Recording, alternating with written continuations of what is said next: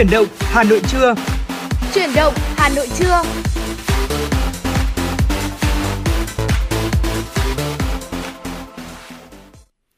Vâng, xin chào quý vị thính giả, Tuấn Kỳ và Thu Minh đã quay trở lại với quý vị thính giả rồi đây. Chúng tôi đã quay trở lại trong chương trình Chuyển động Hà Nội trưa, được phát sóng trực tiếp trên tần số FM 96 MHz của Đài Phát thanh và Truyền hình Hà Nội và đang được phát trực tuyến trên trang web hanoitv.vn thưa quý vị. Dạ vâng ạ, và chương trình của chúng tôi cũng đang được phát trực tiếp với chủ đề tin tức và âm nhạc. Quý vị hãy giữ sóng và tương tác với chúng tôi thông qua số điện thoại nóng của chương trình quý vị nhé, là 024 3773 6688 hoặc thông qua fanpage FM 96 Thời sự Hà Nội. Nếu như quý vị và các bạn có những vấn đề quan tâm cần chia sẻ hoặc có mong muốn được tặng bạn bè người thân một tác phẩm âm nhạc yêu thích hay là một lời nhắn nhủ yêu thương. Để mở đầu cho chương trình Chuyển động Hà Nội trưa nay thì Thu Minh và Tuấn Kỳ, trước tiên chúng tôi sẽ được gửi tặng cho quý vị một giai điệu âm nhạc vô cùng vui tươi, ca khúc mang tên Sinh Tươi Việt Nam với sự thể hiện của ban nhạc V-Music.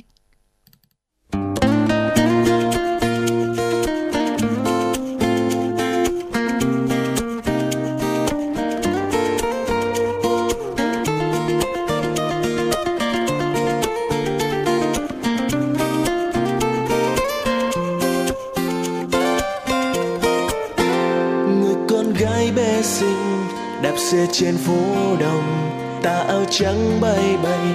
lòng vui như nở hoa. Em mỉm cười xinh tươi, ôi cùng trời 20,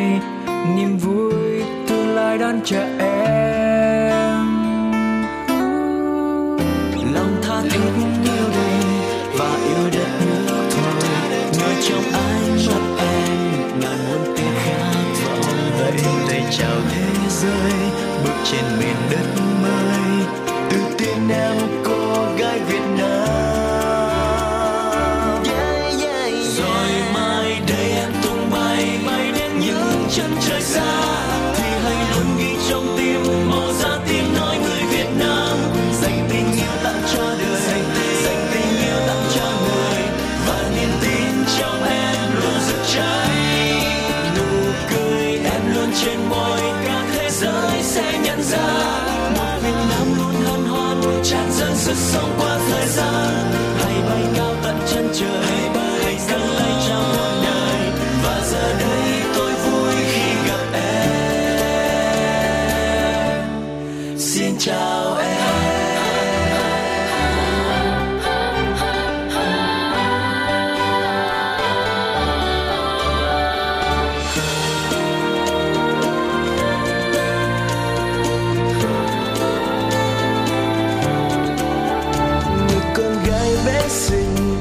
Xe trên phố đông,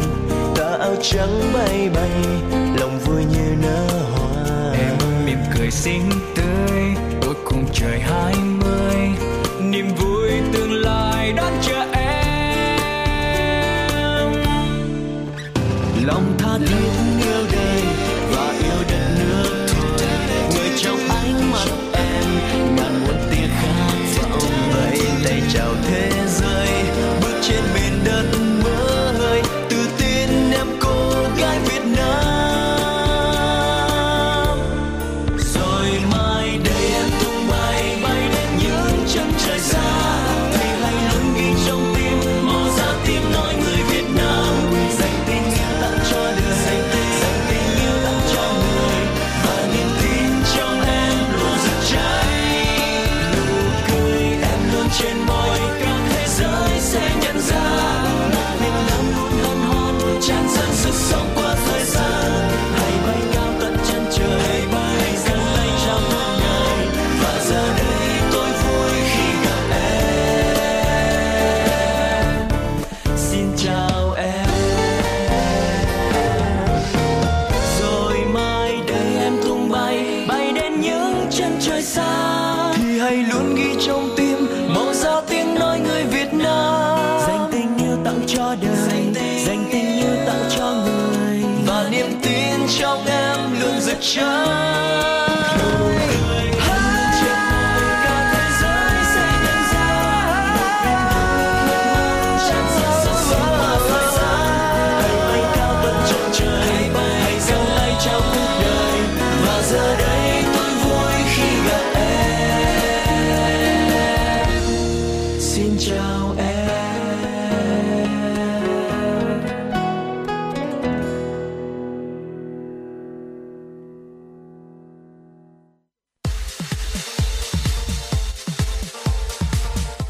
bay mang số hiệu FM 96 chuẩn bị nâng độ cao. Quý khách hãy thắt dây an toàn, sẵn sàng trải nghiệm những cung bậc cảm xúc cùng FM 96.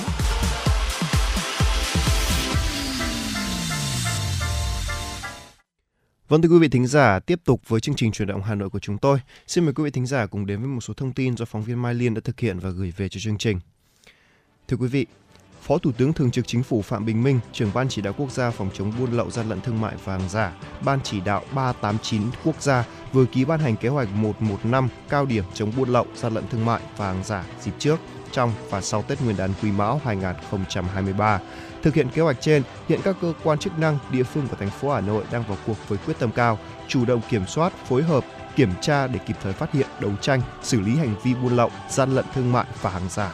Theo quyền Giám đốc Sở Công Thương Hà Nội Trần Thị Phương Lan, chủ động theo dõi, dự báo sớm nguồn cung, nhu cầu hàng hóa, nhất là các mặt hàng thiết yếu, Sở Công Thương đã có phương án đảm bảo cân bằng đối với cung cầu, ổn định thị trường, cung cấp đủ nguồn hàng hóa tiêu dùng đạt chất lượng cho nhân dân vui xuân đón Tết, đồng thời góp phần phòng ngừa hoạt động buôn lậu, gian lận thương mại và hàng giả dịp trước, trong và sau Tết Nguyên đán. Lực lượng chức năng cũng đẩy mạnh kiểm tra, phát hiện, xử lý nghiêm hành vi mua bán, vận chuyển hàng cấm, kinh doanh hàng hóa nhập lậu, hàng giả, hàng kém chất lượng, hàng gian lận nguồn gốc xuất xứ, vi phạm quyền sở hữu trí tuệ.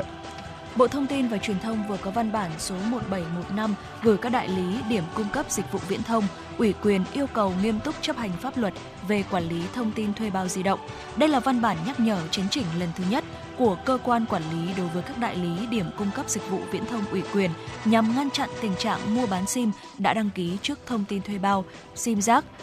và việc sử dụng SIM rác để thực hiện các hành vi vi phạm pháp luật. Theo đó, Thanh tra Bộ Thông tin và Truyền thông yêu cầu các đại lý điểm cung cấp dịch vụ viễn thông ủy quyền trên toàn quốc thực hiện nghiêm 8 nội dung. Thứ nhất, đại lý điểm cung cấp ủy quyền cần rà soát, chấm dứt ngay hoạt động đăng ký, kích hoạt, mua bán SIM không đúng quy định của pháp luật. Thứ hai, chỉ tiếp nhận đăng ký thông tin thuê bao sau khi kiểm tra đối chiếu chính xác thông tin của cá nhân, tổ chức đến thực hiện giao kết hợp đồng theo mẫu, điều kiện giao dịch chung. Thứ ba, không sử dụng thông tin của chủ điểm, nhân viên điểm cung cấp dịch vụ viễn thông, thông tin của tổ chức cá nhân khác để đăng ký trước thông tin thuê bao, mua bán SIM đã đăng ký trước thông tin thuê bao. Thứ tư, không tiếp nhận đăng ký thông tin thuê bao ngoài điểm cung cấp dịch vụ viễn thông. Thứ năm, tuyệt đối không sử dụng phần mềm, ứng dụng công nghệ thông tin hoặc các công cụ khác để giả mạo thông tin, ảnh chụp giấy tờ của cá nhân tổ chức để đăng ký thông tin thuê bao di động. Thứ sáu, quản lý chặt chẽ thông tin tài khoản được doanh nghiệp viễn thông cấp để đăng ký thông tin thuê bao, tuyệt đối không cho tổ chức cá nhân khác thuê mượn tài khoản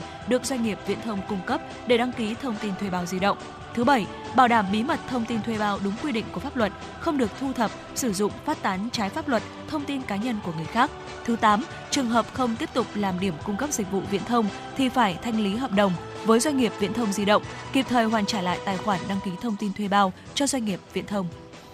Thưa quý vị, Phòng Cảnh sát Giao thông Công an thành phố Hà Nội thông tin, trong năm 2022, trên địa bàn thành phố xảy ra 42 vụ tai nạn giao thông liên quan đến nồng độ cồn, khiến cho 22 người chết và 32 người bị thương. Trong đó có 5 vụ tai nạn giao thông liên hoàn làm nhiều người thương vong. Thực hiện cao điểm đấu tranh phòng chống tội phạm, bảo đảm trật tự giao thông và trật tự an toàn xã hội dịp Tết Dương lịch, Tết Nguyên đán Quý Mão, các lễ hội đầu xuân năm 2023, Công an thành phố Hà Nội chỉ đạo lực lượng 141, các đơn vị thuộc Phòng Cảnh sát Giao thông, Đội Cảnh sát Giao thông và Trật tự Công an quận, huyện, thị xã đồng thời đưa ra quân xử lý nghiêm hành vi vi phạm về nồng độ cồn khi người điều khiển phương tiện giao thông. Chỉ trong vòng 3 ngày ra quân từ ngày 14 tháng 12 đến nay, 15 tổ công tác 141 và các tổ cảnh sát giao thông và trật tự công an quận, huyện, thị xã đã phát hiện xử lý 234 trường hợp vi phạm, trong đó có nhiều trường hợp vi phạm nồng độ cồn ở mức rất cao. Ngành nông nghiệp Hà Nội đang tập trung ưu tiên sử dụng phân bón hữu cơ, vi sinh, các chế phẩm sinh học, từng bước nói không với phân bón hóa học trong sản xuất rau an toàn. Nhờ vậy, chất lượng các vùng rau trên địa bàn thành phố ngày càng được nâng cao, đáp ứng nhu cầu người tiêu dùng. Sở Nông nghiệp và Phát triển Nông thôn Hà Nội cũng chỉ đạo Chi cục Trồng trọt và Bảo vệ thực vật kiểm tra chặt chẽ các hoạt động sản xuất kinh doanh phân bón tại các địa phương theo quy định của pháp luật nhằm kiểm soát tốt giá, chất lượng phân bón, vật tư nông nghiệp, xử lý nghiêm hành vi vi phạm, đặc biệt đối với hành vi tự ý tăng giá, găm hàng, kinh doanh buôn bán phân bón giả, kém chất lượng hoặc kinh doanh các loại phân bón, vật tư nông nghiệp chưa được công nhận, chưa được cấp phép lưu hành tại Việt Nam. Vâng, thưa quý vị, vừa rồi là những thông tin đầu tiên trong chương trình Chuyển động Hà Nội trưa mà Tuấn Kỳ và Thu Minh đã truyền đạt đến với quý vị thính giả. Ngay bây giờ xin mời quý vị thính giả cùng đến với một giai đoạn âm nhạc, ca khúc Ngày xưa em đến do giọng ca của anh Khang thể hiện trước khi đến với những phần tiếp theo của Chuyển động Hà Nội.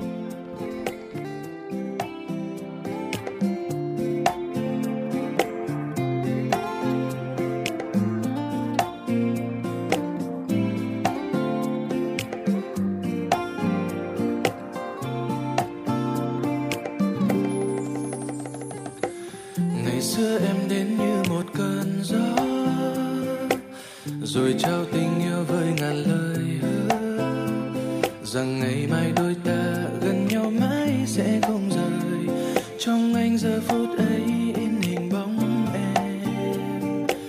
rồi những năm tháng êm đềm hạnh phúc vụt qua thật nhanh không kịp tay với.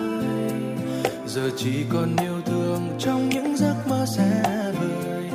và trong anh giờ đây chỉ còn nỗi nhớ. Không biết mai này đây khi bước trên đường quen, liệu mình có gặp nhau như ngày xưa khi đông về. Nhẹ nhàng anh sẽ hát những bài hát viết tặng riêng em. Anh vẫn còn yêu em nhiều lắm người ơi. Năm tháng kia thật lâu, hình bóng em giờ đâu, ngọt ngào vẫn đậm sâu mơ về em những đêm sâu.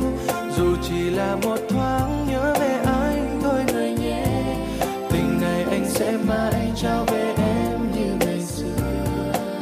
nhé. Yeah. Oh, oh, oh. Ngày xưa em đến như một cơn gió, rồi trao tình yêu với ngàn lời hứa, rằng ngày mai đôi ta gần nhau mãi sẽ không rời. Trong anh giờ phút ấy in hình bóng em, rồi những năm tháng êm đềm hạnh phúc vượt qua thật nhanh không kịp tay với. Giờ chỉ còn nhau thương trong những giấc mơ xa vời, và trong anh giờ đây chỉ còn nỗi. Không biết mai này đây khi bước trên đường quen, liệu mình có gặp nhau như ngày xưa khi đông về. Nhẹ nhàng anh sẽ hát những bài hát viết tặng riêng em. Anh vẫn còn yêu em nhiều lắm người ơi. Năm tháng kia thật lâu, hình bóng em giờ đâu, ngọt ngào vẫn đậm sâu mơ về em những đêm sâu. Dù chỉ là một thoáng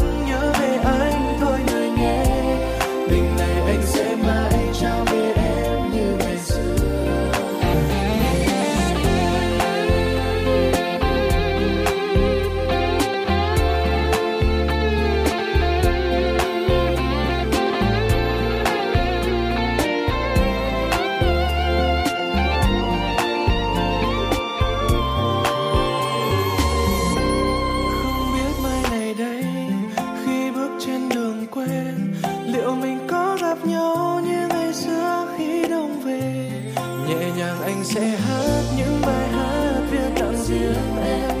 Anh vẫn còn yêu em nhiều lắm người ơi. Năm tháng em thật lâu, hình bóng em giờ đâu, ngọt ngào vẫn đâm sâu mơ về em những đêm sâu. Dù chỉ là một thoáng nhớ về anh thôi này nhé, tình này anh sẽ mãi trao về em như ngày xưa.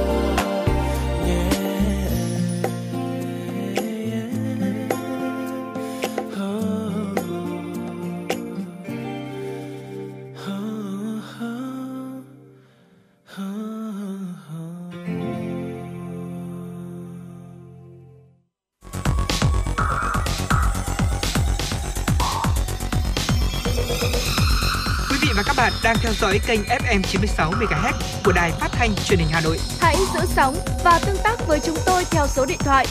024 3773 6688. FM 96 đồng hành trên mọi nẻo đường. Quý vị thính giả, chúng ta vừa được lắng nghe ca khúc Ngày xưa em đến với sự thể hiện của ca sĩ Anh Khang. Và tiếp theo đây thì xin mời quý vị chúng ta sẽ cùng đến với tiểu mục Cà phê trưa của chương trình Chuyển động Hà Nội trưa nay. Và chủ đề trong tiểu mục Cà phê trưa ngày hôm nay sẽ là một chủ đề mà Thu Minh tin rằng là có lẽ là chúng ta, nhiều người trong quý vị thính giả chúng ta đã biết tới. Tuy nhiên khi mà chúng ta nhắc lại thì nó vẫn sẽ đem tới cho chúng ta một số những cái giá trị cũng như là một số những cái tips, và sẽ không bao giờ là những nội dung cũ, bởi vì chúng ta vẫn đang sử dụng cái thứ này hàng ngày, đó chính là mạng xã hội. Ở đây là một cái phương tiện truyền thông vô cùng hữu ích và dường như là không thể thiếu với mỗi người ở trong thời đại hiện nay. Nó có thể giúp cho chúng ta dễ dàng kết nối với những người thân yêu này tại khắp nơi, cũng như là cập nhật những xu thế tin tức mới một cách nhanh chóng hơn. Tuy nhiên, nếu mà chúng ta dành quá nhiều thời gian để lướt mạng xã hội thì nó sẽ phản tác dụng và gây ảnh hưởng nhiều mặt đến cuộc sống của chúng ta.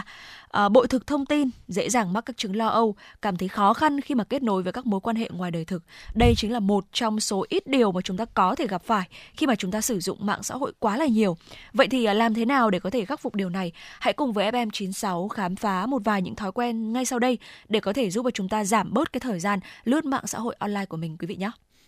Vâng, yếu tố đầu tiên mà chúng tôi muốn đề cập đó là nhận thức được thời gian sử dụng mạng xã hội của bản thân.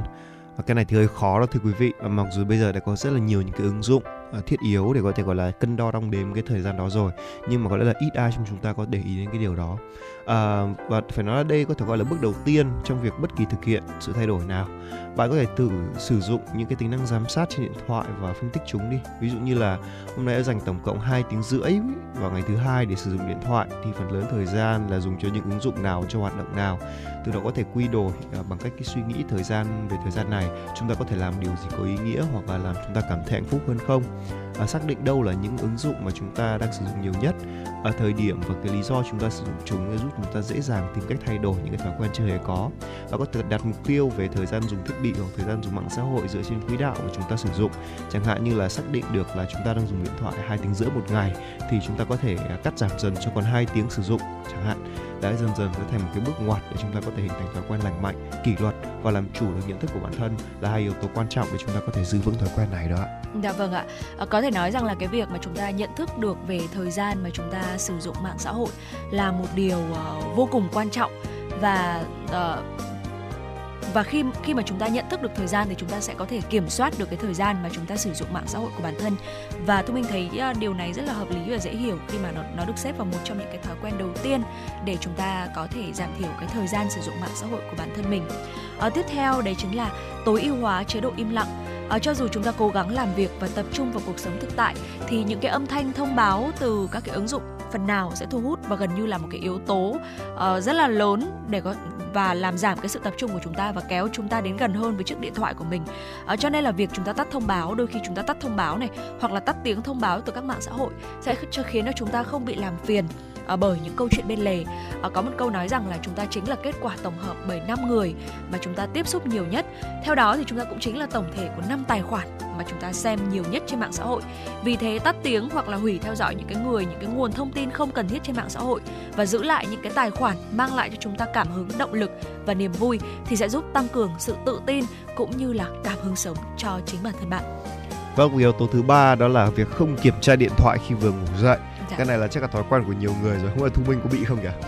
Thu Minh gần đây thì mình cũng đã nhận thức được rằng là mình cần phải giảm cái thời gian mình sử dụng mạng xã hội bằng cách là mình cắt giảm cái thời gian mình sử dụng. Và cái buổi sáng thức dậy thì rõ ràng là chúng ta hoàn toàn có thể làm những cái hoạt động khác mà nó bổ ích và nó lành mạnh hơn, như thể là chúng ta tập thể dục này hay là uống nước. Chính vì thế mà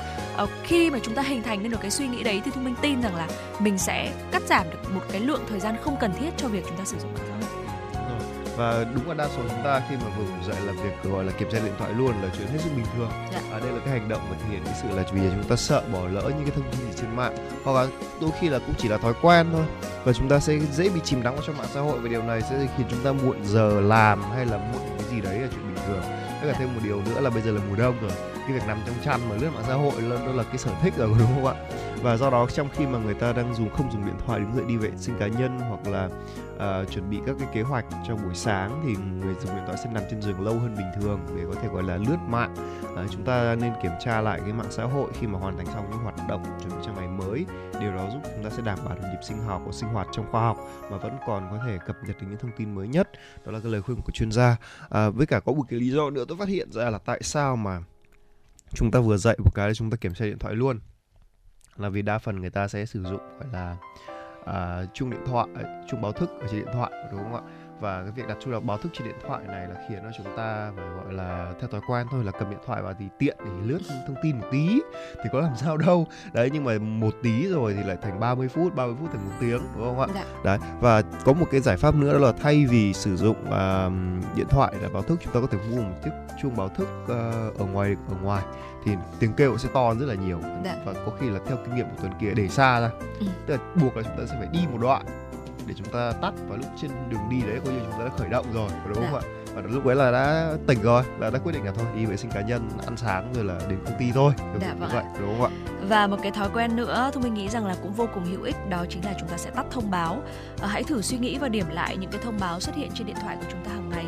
Chúng ta có thực sự cảm thấy là nó cần thiết khi mà được thông báo về một cái quảng cáo nào đó, hay là một ai đó ngẫu nhiên vừa tạo một bài đăng mới lên tường nhà họ hay không? Và đa số các cái thông báo từ ứng dụng thì thật sự là không cần thiết và chỉ khiến chúng ta bị sao nhãng khỏi việc làm, khỏi cái việc mà chúng ta đang làm để có thể cầm lấy chiếc điện thoại của bản thân mình. Và chúng ta có thể lựa chọn là mình sẽ tắt những cái thông báo không cần thiết đó đi, hoặc là tự mình kiểm tra những thông báo mới thay vì là để mạng xã hội chi phối bạn. Và tôi mình cảm thấy rằng là mọi người cứ nói rằng là chúng ta luôn luôn cần phải bật mạng lên này, luôn luôn cần ở trong trạng thái là online để nhỡ đâu có một cái việc gì gấp thì chúng ta sẽ kịp cập nhật, đúng không ạ? Thế nhưng mà mình luôn tin rằng là nếu như thực sự có một ai đó mà có những công việc mà nó gấp đến nỗi và nó cần rất là cần bản thân mình, cần ý kiến của bản thân mình, cần mình được biết, thì họ sẽ sử dụng cái tính năng khác của chiếc điện thoại, đó chính là gọi trực tiếp của chúng ta. Đúng là như thế, đó là cái cách tốt nhất mà người ta thường hay làm. Đấy, nhưng mà người ta dường như là thói quen rồi, người ta thường nhắn tin, hoặc là rất nhiều công ty bây giờ, công ty Tuấn Kỳ đang làm ấy, thì là có một cách là dùng ứng dụng mạng xã hội riêng để làm việc. Đấy, thì lúc ấy là sẽ tránh cái việc gọi là loãng tin nhắn và loạn tin nhắn, đúng không ạ? Đã. Và nếu như mà chúng ta gọi là cứ làm theo những cái kiểu mạng xã hội như vậy ấy, thì chúng ta sẽ cùng lắm là sẽ giảm bớt được cái áp lực của những mạng xã hội mà nó gây mất tập trung khác, đúng không nào? Với một cái cách nữa đó là chúng ta không nên sử dụng điện thoại khi ăn. Cái điều này thì vừa hại dạ dày, nó vừa hại cho cơ thể của chúng ta. Đấy, là còn vừa hại mắt nữa. Để chúng ta ăn không được tập trung mà, đúng không? Và khi mà sử dụng khi ăn ấy, chúng ta nên tập trung hết sức vào việc ăn, chỉ tập trung vào việc ăn thôi. Dạ. Ngày xưa ông bà mình có dạy là khi mà ăn là không được xem tivi, là vì là chỉ có bật thời sự thôi, là vì là thời sự là có thể nghe được đó, đúng không? Là có lý do cả đấy. Nếu chúng ta vừa nghe vừa ăn ấy, thì có thể là không sao cả. Nhưng mà khi chúng ta vừa xem vừa ăn ấy, thì nó sẽ khiến cho thứ nhất là cái việc mà chúng ta tiêu hóa sẽ gặp rất nhiều khó khăn. Đấy. Và hoặc là nếu như chúng ta đi ăn ở với bạn bè chẳng hạn, thì cũng xin hãy tắt điện thoại đi. Dạ. Vừa ăn vừa nói chuyện cho nó vui, và chúng ta cũng sẽ gọi là có một bữa ăn nó trọn vẹn hơn, chứ đừng có chỉ ăn rồi tập trung vào việc dùng điện thoại. Đó là một cái điều nó vừa khiến cho chúng ta cảm thấy là nó hại vào dạ dày, và nó vừa khiến cho chúng ta gọi là không có một cái ngày trọn vẹn với cả bạn bè của mình. Dạ vâng ạ. Và bên cạnh việc là mình tự tạo ra những cái thói quen đó của mình, thì mình có thể nhờ sự hỗ trợ từ một người bạn chẳng hạn. Chúng ta gặp những cái vấn đề khó nói trong việc từ bỏ những cái thói quen không tốt, thì một cái bí quyết giúp cho quý vị có thể thực hiện điều này dễ dàng hơn, đó là tìm kiếm sự giúp đỡ của một người bạn đáng tin cậy. Họ đóng vai trò là người giám sát những hành động hàng ngày, nhắc nhở chúng ta lúc mà chúng ta dành quá nhiều thời gian để sử dụng mạng xã hội, cũng như là người mà chúng ta có thể chia sẻ, dành thời gian ở cạnh lúc mà mình cảm thấy khó khăn. Từ đó thì chúng ta sẽ dễ dàng vượt qua cái việc đắm chìm vào mạng xã hội và tập trung vào cuộc sống thực tại. Và tôi mình luôn tin rằng là khi mà chúng ta có đủ những cái mối quan hệ thân thiết để mình có thể chia sẻ mọi những cái buồn vui ở trong cuộc sống, thì cái việc chia sẻ những cái thông tin hay là những cái câu chuyện ở trên mạng xã hội nó vẫn rất là có ý nghĩa. Thế nhưng mà đôi khi nó sẽ không quá quan trọng và sẽ không chiếm quá nhiều thời gian của chúng ta nữa, khi mà chúng ta có những cái mối quan hệ thực sự ở bên ngoài để mình có thể chia sẻ. Vâng, và cái việc mà đặt điện thoại của bạn trong một căn phòng khác thì đó cũng là một cách, nhưng mà xin thưa đây là một con dao hai lưỡi thưa quý vị, bởi vì là bây giờ thì đa phần là chúng ta sẽ liên hệ với nhau bằng điện thoại, có đúng không? Cho nên là cái việc và cái điều thứ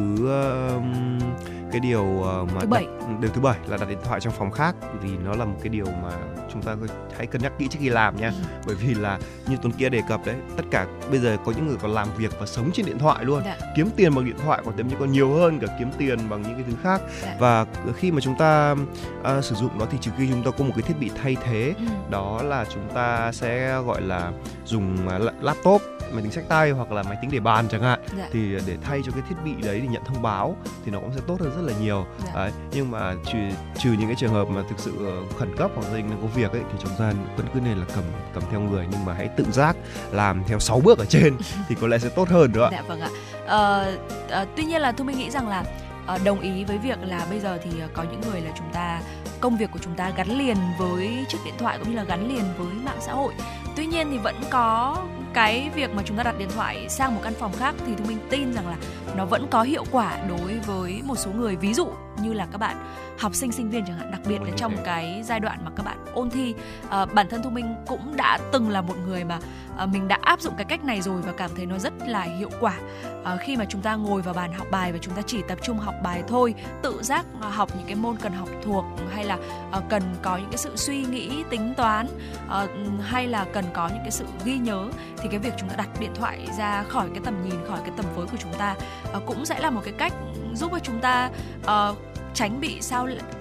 sao nhãng cũng như là sẽ tập trung hơn vào cái công việc của mình, hay thậm chí là một số những cái công việc khác mà cần một cái sự tập trung cao độ và cũng không cần phải gắn liền với chiếc điện thoại quá nhiều, thì tôi nghĩ rằng là đây vẫn là một cách tốt, đúng không ạ? Đúng là cách tốt. Dạ vâng. Tiếp theo nữa đó chính là chúng ta có thể sắp xếp lại vị trí các ứng dụng mạng xã hội trong điện thoại của mình.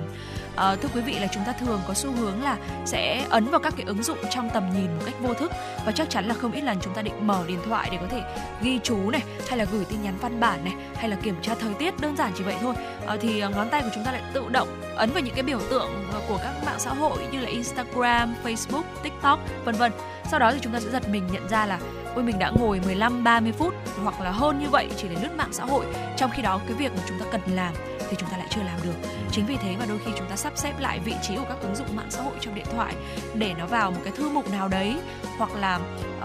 để nó ra khỏi cái tầm nhìn để chúng ta có thể dễ dàng ấn vào nó hơn, thì cũng là một cái cách trong cái việc chúng ta sắp xếp lại vị trí của các ứng dụng mạng xã hội trong điện thoại.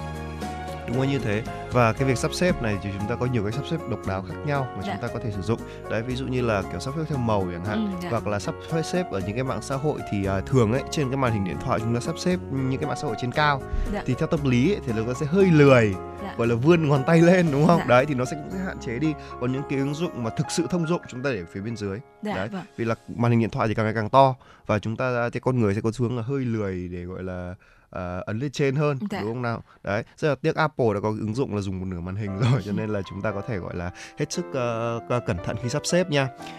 Việc cuối cùng là giao tiếp trực tiếp nhiều hơn là một cuộc điện thoại. Không biết Thu Minh nghĩ thế nào, nhưng mà tôi cảm thấy là những cái cuộc nói chuyện trực tiếp hoặc qua điện thoại nó sẽ có chất lượng tốt hơn so với những cái nhắn tin, bởi vì là khi mà nhắn tin ấy, đôi khi là một cái từ, một cái câu mà nói sai ngữ điệu thôi, người ta sẽ nghĩ rằng là kiểu dùng một cái nghĩa khác, nó tiêu cực hơn chẳng hạn, đúng không ạ? Kể cả là việc mang nghĩa tích cực. Đấy, cho nên là cái việc mà chúng ta nói trực tiếp với nhau đôi khi sẽ tốt hơn rất là nhiều đó, thưa quý vị. Khi mà chúng ta bị phụ thuộc vào mạng xã hội và cái việc thực hành giao tiếp thì dường như sẽ bị kém đi. Thu Minh đã bao giờ gặp một người và lúc mà Thu Minh nhắn tin với họ, họ trả lời rất lưu loát, nói chuyện rất hay, nhưng mà khi mà nói chuyện bình thường tự nhiên bảo đây có phải là cái người đang nhắn tin cho mình hay không? Đã bao giờ thế chưa? Đó không chỉ là một người mà tôi mới thấy rằng là rất là nhiều người họ cũng trong cái tình trạng như vậy, đúng không ạ? Đúng là như thế, bởi vì là cái việc mà nhắn tin ấy thì đôi khi là nó cũng là một kỹ năng thật, nhưng mà nó cũng ảnh hưởng rất nhiều đến cái giao tiếp xã hội. Nhưng mà hãy nhớ một điều rằng đúng, giao tiếp tin nhắn rất là cần thiết, tuy nhiên ấy thì nó cũng chỉ mang tính là nhắc những cái lời bản chất. Nhắn tin được sinh ra là để nói những ý chính mà không tiện nói trực tiếp thôi, tức là nó chỉ dùng trong trước khi nó được sinh ra trong cái trường hợp nó bất đắc dĩ thôi, đúng không ạ? Và cái việc mà giao tiếp trực tiếp nó là cái nền tảng của tổ tiên người Homo sapiens để có thể gọi là giành quyền như bây giờ. Đấy, nói hơi đao to bù lớn một chút để chúng ta biết được là cái giá trị của việc giao tiếp trực tiếp nó lớn như thế nào. Đấy, và cái việc này cũng sẽ làm chúng ta giảm bớt đi cái việc dùng mạng xã hội nhiều hơn, bởi vì là đa phần mọi người sử dụng các ứng dụng ấy thì lướt mạng xã hội thì chưa chắc đã nhiều bằng dành thời gian cho cái mục nhắn tin đâu. Đấy là sự thật đó. Và theo một số thống kê ấy, thì cái tỷ lệ người sử dụng Messenger của Facebook thì cao hơn, hoặc là Zalo thì cao hơn, chủ yếu ấy là nhắn tin, đúng không ạ? Là cao hơn rất là nhiều so với cả các cuộc gọi hay là những cái lần lướt mạng xã hội. Cho nên là cái việc mà nếu như mà chúng ta có thể làm được, trừ khi là trường hợp gấp quá người ta không bắt máy được thì chúng ta mới nhắn tin để bàn công việc thôi. Còn nếu không ấy, cái việc mà gặp trực tiếp thì sẽ nói được thoát ý của nhau hơn và đảm bảo thưa quý vị là công việc hiệu quả hơn rất là nhiều đó ạ. Vâng ạ. Vừa rồi thì là 9 cách đúng không? Chúng ta có đến 9 cách để có thể cai nghiện mạng xã hội. Và phải nói rằng là đây là không phải cách nào cũng phải là dễ làm đâu. Thế nhưng mà chỉ cần là chúng ta mỗi ngày cố gắng một tí đấy, bớt dùng điện thoại đi một tí, rồi là thay đổi thói quen một chút xíu thôi, thì chỉ cần sau khoảng độ 2 tháng thì nó sẽ hoàn toàn thành một thói quen. Tôi biết 3 tuần thôi, 21 ngày thành là một thói quen mà, đúng không? Dạ vâng. Và những cái điều chỉnh nhỏ thì đôi khi nó cũng sẽ góp phần tạo ra những cái sự khác biệt rất là lớn. Và ngày hôm nay là ngày chủ nhật cuối tuần, thay vì chúng ta dành quá nhiều thời gian cho điện thoại, cho mạng xã hội, thì tại sao chúng ta không ra ngoài và tận hưởng không khí Hà Nội trong những ngày mùa đông như thế này? Cũng sẽ có rất là nhiều những cái màu sắc riêng mà Thu Minh, Tuấn Kỳ cũng như là các host khác của chương trình cũng đã chia sẻ cho quý vị trong rất nhiều những chương trình Chuyển động Hà Nội trước đó. Và chúc cho quý vị chúng ta sẽ có một ngày chủ nhật thật là dịu dàng quý vị nhé. Và ngay sau đây thì sẽ mời quý vị chúng ta sẽ cùng tận hưởng một buổi sáng chủ nhật thật là dịu dàng thông qua giọng hát của ca sĩ Mỹ Linh.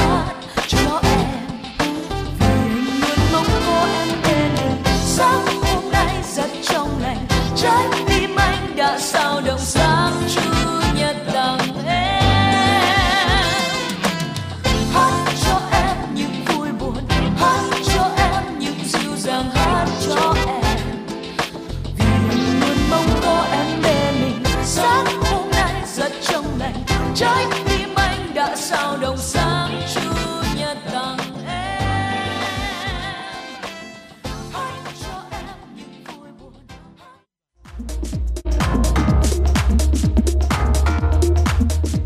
bạn đang trên chuyến bay mang số hiệu FM 96.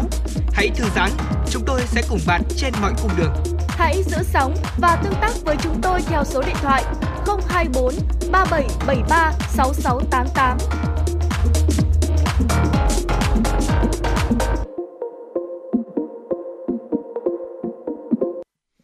Vâng, thưa quý vị thính giả, tiếp tục với dòng chảy tin tức của chúng tôi. Xin mời quý vị thính giả cùng đến với một số thông tin do phóng viên Mai Liên thực hiện và gửi về cho chương trình.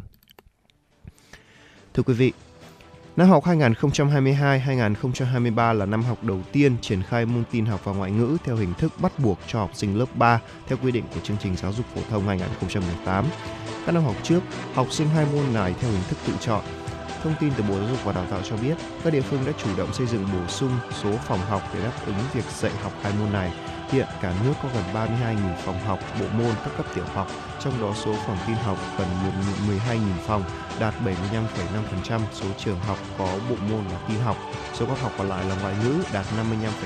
55,4% số trường học có bộ môn ngoại ngữ. Các địa phương cũng đã dành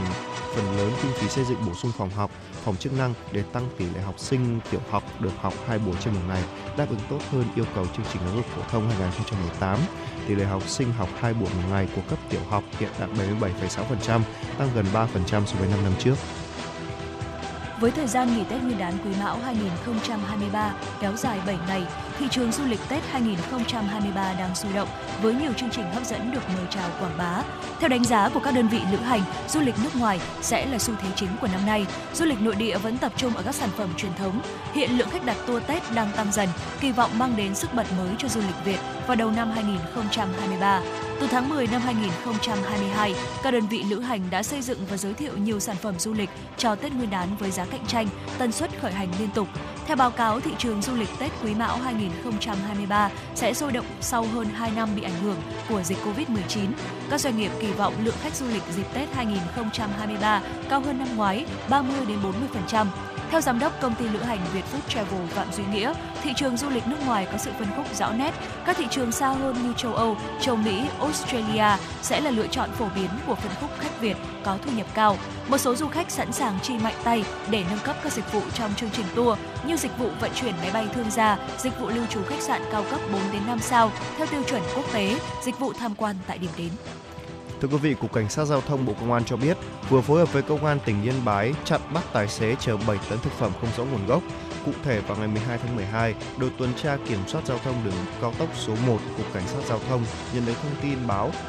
xe ô tô biển kiểm soát 29H817XX có biểu hiện chở hàng thực phẩm không rõ nguồn gốc xuất xứ, đã chỉ đạo tổ cảnh sát giao thông trên tuyến bám sát theo dõi. Qua kiểm tra ban đầu, xe ô tô do lái xe NND sinh năm 1983, trú tại xã Lâm Giang, huyện Văn Yên, tỉnh Yên Bái, điều khiển đã vi phạm vận chuyển hàng hóa không có giấy tờ chứng minh nguồn gốc hàng hóa. Vào thời điểm kiểm tra, trên xe chở nhiều thực phẩm tràng, trứng có dấu hiệu bốc mùi. Ngay sau đó, lực lượng chức năng đã bàn giao phương tiện cùng toàn bộ hàng hóa cho Cục Quản lý Thị trường tỉnh Yên Bái. Đến ngày 16 tháng 12, khi mở kho lạnh kiểm tra hàng hóa, kết quả ban đầu xác định trên xe vận chuyển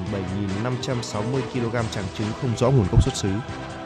Ngày 17 tháng 12, Công an quận Ba Đình cho biết đang tạm giữ hình sự Nguyễn Đức Huy, sinh năm 2002 ở tỉnh Thanh Hóa để điều tra hành vi trộm cắp tài sản. Trước đó, khoảng 22 giờ ngày 12 tháng 12, Nguyễn Đức Huy đã lẻn vào cửa sau của nhà hàng Meat Plus tại tầng 1 nhà C4 Giảng Võ. Đến khoảng 3 giờ ngày 13 tháng 12, Huy đi ra quầy thu ngân và bên két sắt đựng tiền vào bếp, dùng dao mở ốc vít nắp đậy két sắt. Tuy nhiên, bên trong két không có tiền nên Huy bỏ đi. Căn cứ và tài liệu thu thập được ngày 16 tháng 12, Công an phường Giảng Võ đã bắt giữ Nguyễn Đức Huy. Qua đấu tranh, Huy khai nhận trước đó đã thực hiện thành công 2 vụ trộm tại nhà hàng Meat Plus bằng thủ đoạn tương tự vào các ngày 17 tháng 6 và 18 tháng 9, lấy đi 64 triệu đồng và một máy tính. Được biết, Huy từng làm nhân viên tại nhà hàng Meat Plus. Do nắm được thời gian hoạt động và sơ hở của nhà hàng nên đối tượng đã nhiều lần đột nhập để trộm cắp tài sản. Vâng, thưa quý vị, vừa rồi là một số thông tin chúng tôi muốn gửi tới cho quý vị đến từ biên tập viên Mai Liên. Còn ngay bây giờ chúng ta sẽ cùng đến với không gian âm nhạc của FM 96 với bài ca khúc Ký sự ngọt ngào do giọng ca của Kha thể hiện. Xin mời quý vị thính giả cùng lắng nghe ca khúc này.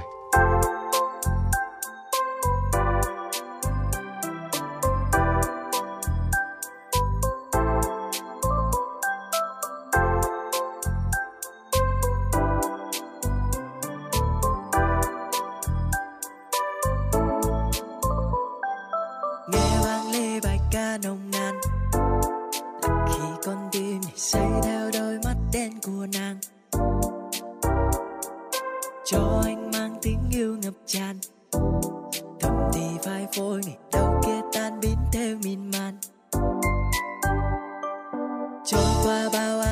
bầu trời. Mà sao suy tư hỏi anh vẫn không có câu trả lời. Em ơi thôi lắng lo được rồi, còn xa bao nhiêu chẳng tới khi anh ở bên cuộc đời. Cho anh được giữ chiếc hôn với ngọt ngào anh gửi lên chiếc hôn. Đã bao ngày mình nắm tay, đừng biến tan nơi đến nàng. Chỉ cần mai thức giấc mơ màng, vẫn ở nơi đây, vẫn còn nắm tay nàng. Cùng trăng êm đềm hôm nay có thêm bao dịu dàng, chiếc ôm trao cho nàng ấm êm, chiếc ôm em mong tháng. Người làm cho cơn sóng bơi đầy, cho muôn ngàn mây trôi về trái tim này. Tiếng yêu ngày hôm qua vẫn đây, vì có em nên nụ hồng ngất ngây.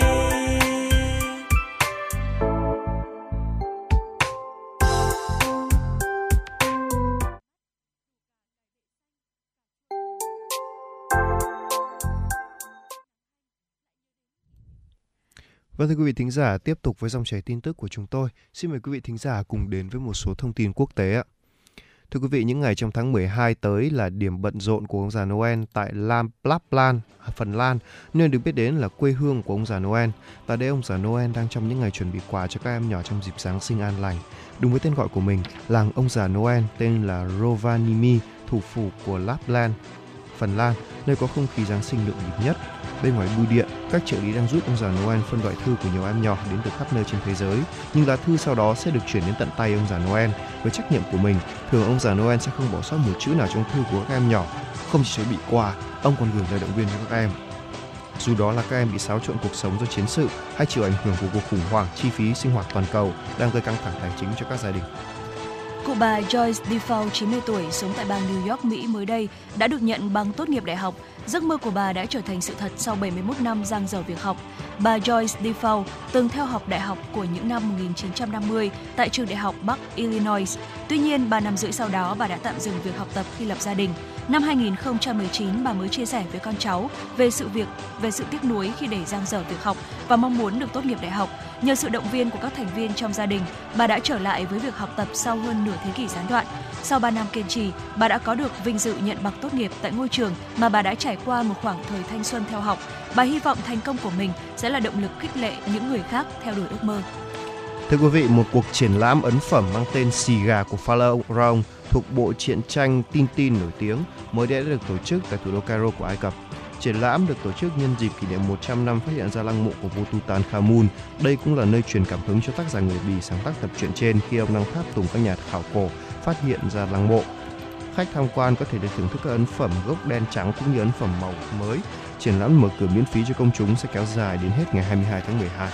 Các em nhỏ ở Nga vừa qua đã có dịp tham dự một sự kiện nghệ thuật với tuyết trong khuôn khổ một dự án có tên là Bell Art được tổ chức ở phía tây thủ đô Moscow, Nga. Bên trong xưởng làm tuyết, các em nhỏ có cơ hội để tìm hiểu tất cả các kiến thức liên quan đến tuyết như điều kiện, cơ chế hình thành tuyết như thế nào, những lợi ích cũng như những trở ngại của tuyết rơi dày ảnh hưởng đến cuộc sống của con người. Ngoài các trò chơi như tung bóng tuyết, cầu trượt trên băng, các em nhỏ còn được xem các vở diễn múa rối dựa trên những câu chuyện thần thoại về tuyết, về mùa đông. Sưởng trải nghiệm mang lại nhiều điều thú vị dành cho các em nhỏ như một món quà để chào đón năm mới. Dự án diễn ra từ ngày 17 tháng 12 đến ngày 8 tháng 1 năm sau. Vâng, thưa quý vị, những thông tin quốc tế vừa rồi, sau thông tin quốc tế vừa rồi, chúng ta sẽ cùng đến với những giai điệu âm nhạc để sau đó Tuấn Kỳ và Thu Minh sẽ quay trở lại ngay sau ca khúc Starry Night của Starry Night mang tên là Tôi Yêu.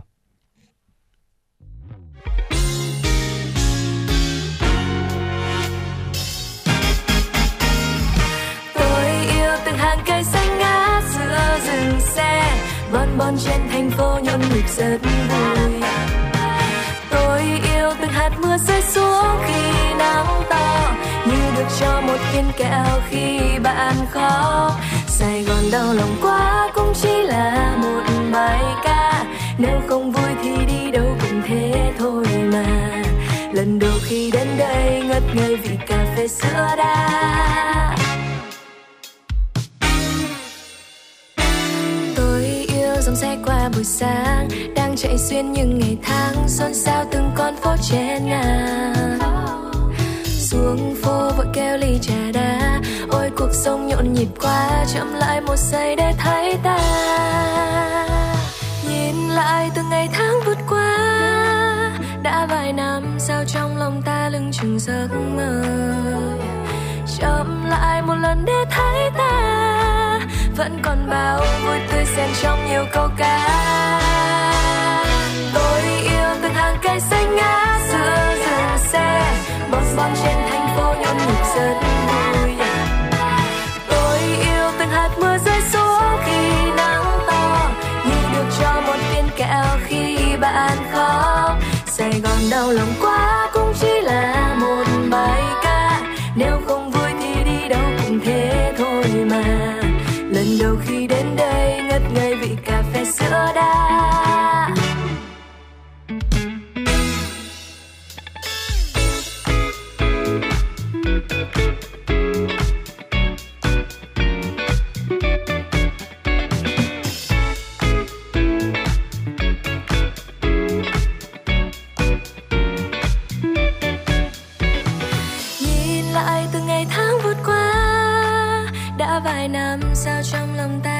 Giấc mơ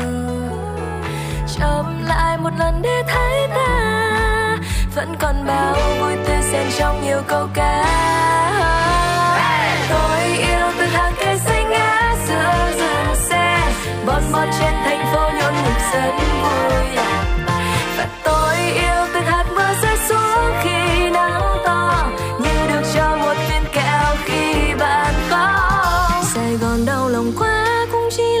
một bài ca, nếu không vui thì đi đâu cũng thế thôi mà. Lần đầu khi đến đây ngất ngây vị cà phê sữa đá. Oh, oh. Tôi yêu từ hàng cây xanh ngã giữa dừng xe, bon bon trên thành phố nhộn nhịp rất vui. Tôi yêu từ hạt mưa rơi xuống khi nắng to, rơi rơi xuống từng góc phố, vươn lên cao cùng ánh sáng cho một ngày tươi mát giữa Sài Gòn. Vừa rồi chúng ta được lắng nghe ca khúc Tôi Yêu với rất là nhiều những cái sự trẻ trung yêu đời thông qua giọng hát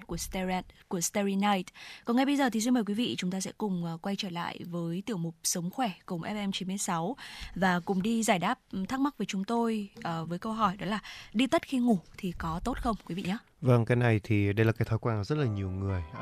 Đây cũng là một cách rất là tốt để có thể gọi là bảo vệ bản lọc bàn chân của chúng ta khi mà ấm. Nếu như mà quý vị thính giả chưa biết thì nếu như cái việc làm ấm lòng bàn chân ấy sẽ giúp chúng ta ngủ ngon hơn rất là nhiều. Thêm một điều nữa là cũng tốt được sức khỏe nữa. Và nếu như lòng bàn chân của chúng ta ấm ấy, thì các phần còn lại của cơ thể của chúng ta cũng sẽ rất là ấm thôi. Và theo nghiên cứu được đăng trên Thư viện Y khoa của Mỹ, những nghiên cứu đăng trên Thư viện Y khoa của Mỹ cho biết là nam giới khi đi tất sẽ ngủ nhanh hơn 7,5 phút, lâu hơn 32 phút và thức dậy ít hơn 7,5 lần so với những người không đi tất. Một nghiên cứu năm 2007 cho thấy là những thay đổi về nhiệt độ da có thể ảnh hưởng đến khả năng bắt đầu và duy trì giấc ngủ. Khi đi tất và đi ngủ thì có thể được chứng minh bằng cách là làm tăng tuần hoàn và lưu lượng máu đến bàn chân. Điều đó giúp giảm nhiệt độ nội tạng trong cơ thể, báo hiệu cho não là đã đến giờ đi ngủ. De Caro là người đã sáng lập ra Hiệp hội chuyên gia tư vấn về giấc ngủ chuyên nghiệp của Viện Sức khỏe và Nuôi dạy con quốc tế Mỹ có nói như vậy ạ. Dạ vâng ạ. Đi tất trên giường thì dường như là sẽ liên quan đến nhịp sinh học này, đồng hồ bên trong quản lý các chức năng của chúng ta 24 giờ một ngày. Tổ chức Sleep Foundation cho biết là sử dụng tất hoặc là làm ấm chân thì có thể làm giảm nhiệt độ nội tạng cơ thể, giúp cho chúng ta chìm vào giấc ngủ nhanh hơn. Theo The Calo thì một lợi ích khác của việc đeo tất đi ngủ trong tư thế thoải mái đó chính là giảm khả năng bị Raynaud tấn công. Raynaud là một bệnh thường ảnh hưởng đến ngón chân và ngón tay, trong đó thì da sẽ mất tuần hoàn và sưng và đau. Nhiều nghiên cứu chỉ ra rằng là đi tất vào ban đêm thì có thể giúp cho chúng ta ngăn cơn đau tấn công, giúp máu lưu thông và các chi ấm áp hơn. Raynaud thường được kích hoạt do nhiệt độ lạnh hoặc là do lo lắng căng thẳng. Đeo tất thì không ngăn bệnh, thế nhưng mà có thể là kiểm soát để có thể ngăn nó bùng phát. Và những cái lợi ích khác khi mà đi tất đó là cải thiện tình trạng nứt gót chân này, giữ ẩm cho bàn chân này, và đi tất cốt tông thì trong một tuần hoặc là lâu hơn thì sẽ giúp da bớt khô hơn, ngăn ngừa các cái cơn bốc hỏa. Vâng, và cái việc mà khi mà chúng ta đi tất thì cũng sẽ hỗ trợ cho cái việc là ngủ ngon hơn, vâng, đề cập rồi. Và ngoài ra ấy, thì còn dù đi tất mang nhiều lợi ích nhưng để Caro có lưu ý rằng là tất không phải là thuốc chữa bệnh. Ví dụ như là đi tất có thể giúp bạn ngủ ngon hơn, nhưng quan trọng là phải hiểu lý do. Được bàn chân lạnh thì có thể do một số lý do như là thiếu máu, tiểu đường, suy giáp, nếu bệnh sâu xa khiến chúng ta khó ngủ, một vấn đề chưa được phát hiện, giải quyết, chẳng hạn như là đang phải đối mặt với những chứng lo âu, kích thích quá mức về tinh thần thì đeo tất khi ngủ sẽ không phải là giải pháp. Theo ông có chia sẻ, ngược lại nếu như mà không đi tất khi đi ngủ thì cũng có những lợi ích riêng. Hầu hết các nhà nghiên cứu đều thấy là nếu như mà không gặp các vấn đề liên quan đến nhiệt độ cơ thể thì không đi tất sẽ giúp bạn ngủ sẽ cảm thấy dễ chịu hơn, như là Tuấn Kỳ chẳng hạn. Tuấn Kỳ thì khi đi ngủ thì việc đeo tất thì rất là khó chịu. Ngoài ra thì việc không đi tất cũng sẽ giúp khi đi ngủ sẽ gọi là tránh vệ sinh kém, nhiễm trùng da và mùi khó chịu. Nếu như những đôi tất không sạch thì thậm chí là còn bị nhiễm bẩn. Theo đề Caro có lưu ý rằng là như vậy. Một số người sẽ ngủ ngon hơn khi không đi tất, trong khi những người khác thì không. Ông cũng nói cũng cho biết. Ngoài ra thì nên đi tất đã làm từ sợi thiên nhiên như là len cashmere hay là len merino, tre hoặc là bông. Những chất này sẽ ấm, thoáng và hỗ trợ vệ sinh da tổng thể. Và một lưu ý nữa chúng ta cũng cần biết khi mà chúng ta gọi là đi tất trước khi đi ngủ ạ, đó là chúng ta nên là rửa sạch chân đi hoặc là ngâm chân bằng nước ấm một chút để nó sẽ hỗ trợ cho mình hơn, hỗ trợ cho mình gọi là dễ gọi là vệ sinh chân hơn đấy, và cũng sẽ tránh cái hiện tượng là tắc lỗ chân lông nữa, đúng không ạ? Dạ vâng ạ, và giống như nghiên cứu và cũng giống như De Carlo, chuyên gia cũng đã lưu ý đó là thực ra nó sẽ tùy vào mỗi người. Một số người thì chúng ta sẽ cảm thấy là sẽ ngủ ngon hơn khi mà chúng ta không đi tất, trong khi đó thì có những người khác thì sẽ cảm thấy là chúng ta sẽ ngủ ngon hơn khi mà chúng ta đi tất, và điều này thì nói chung là sẽ phụ thuộc vào thể trạng của mỗi người cũng như là sức khỏe của mỗi người nữa. Và quý vị thính giả thân mến, với nội dung vừa rồi thì mong rằng là sẽ phần nào giải đáp được cho quý vị câu hỏi rằng là chúng ta đi ngủ thì có nên đi tất hay không, cũng như là những cái lợi ích nhất định, cũng như là những cái một cái phần nào đấy nó cũng không thực sự là quá tốt khi mà chúng ta đi tất không đi ngủ. Nói chung là nó sẽ tùy thuộc vào thể trạng cơ thể của mỗi người, và mong rằng là với cái phần chia sẻ vừa rồi thì quý vị thính giả chúng ta sẽ đưa ra được những cái quyết định đúng đắn cho chính bản thân mình trong lúc mà chúng ta đi ngủ, xem là chúng ta có nên đi tất hay không quý vị nhé. Và phần chia sẻ nội dung vừa rồi thì cũng đã khép lại khung giờ thứ nhất của chương trình Chuyển động Hà Nội trưa nay. Quý vị hãy giữ sóng Thu Minh và Tuấn Kỳ. Chúng tôi sẽ quay trở lại với quý vị trong khung giờ thứ hai của chương trình với rất là nhiều những nội dung cũng như là những bài hát sẽ được chúng tôi gửi tặng tới cho quý vị. Còn ngay bây giờ sẽ là một giai điệu âm nhạc, ca khúc Đông và Anh với sự thể hiện của ca sĩ Thái Đình.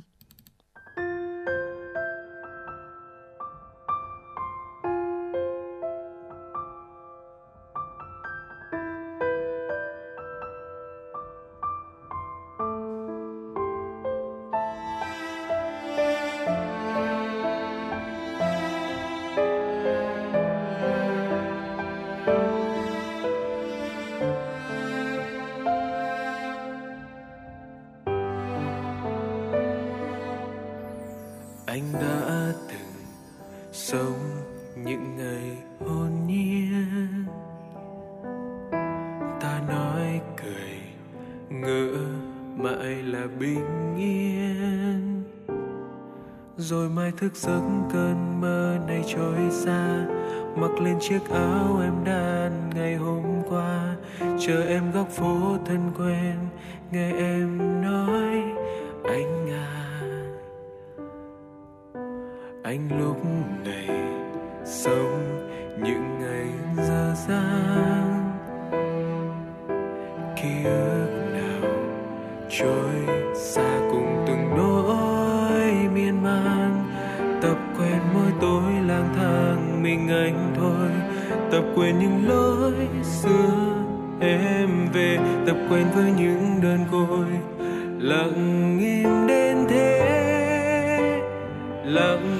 nhìn em trên phố bao giọt mưa rơi, anh nghe mùa đông lạnh giá, đôi tay ngập ngừng vì em chẳng thể với một giấc mơ dài, một thoáng ngày dài, rồi cũng theo ai mang em về nơi xa xôi, lặng nhìn em trên phố bao giọt mưa rơi, anh nghe mùa đông buốt giá, đôi chân mình anh lạc giữa đêm, sẽ có một người trao em từng hơi ấm, sẽ có một người về với em khi cần mùa đông không em, anh nghe con tim mình lạnh cơn.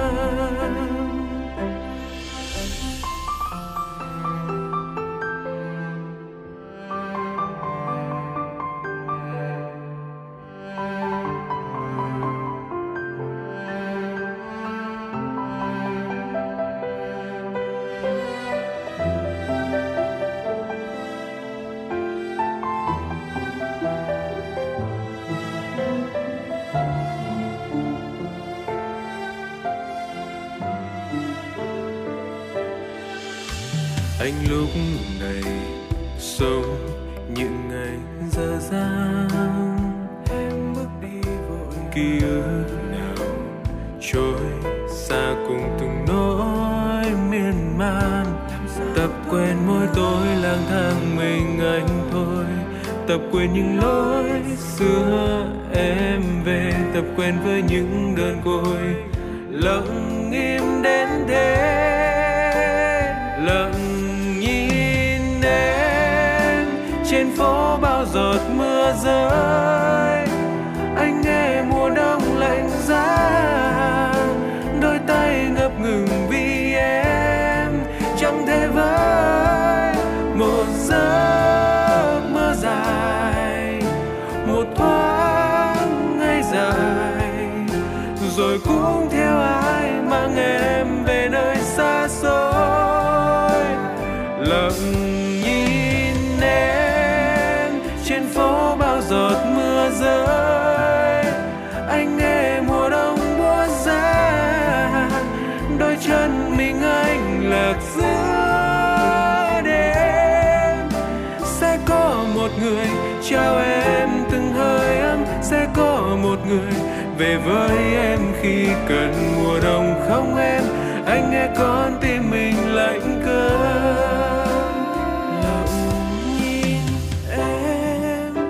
Trên phố bao giọt mưa rơi, anh nghe mùa đông lạnh giá, đôi tay ngập ngừng vì em chẳng thể với một giấc mơ dài, một thoáng ngày dài, rồi cũng theo ai mang em về nơi xa xôi.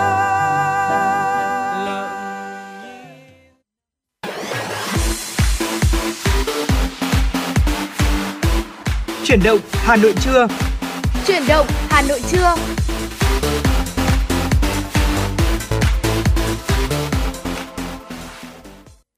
Vâng, thưa quý vị thính giả, tiếp tục với khung giờ thứ 2 của chương trình Chuyển động Hà Nội. Chúng tôi xin phép được gửi tới quý vị một số thông tin do phóng viên Thùy Chi đã thực hiện và gửi về cho chương trình.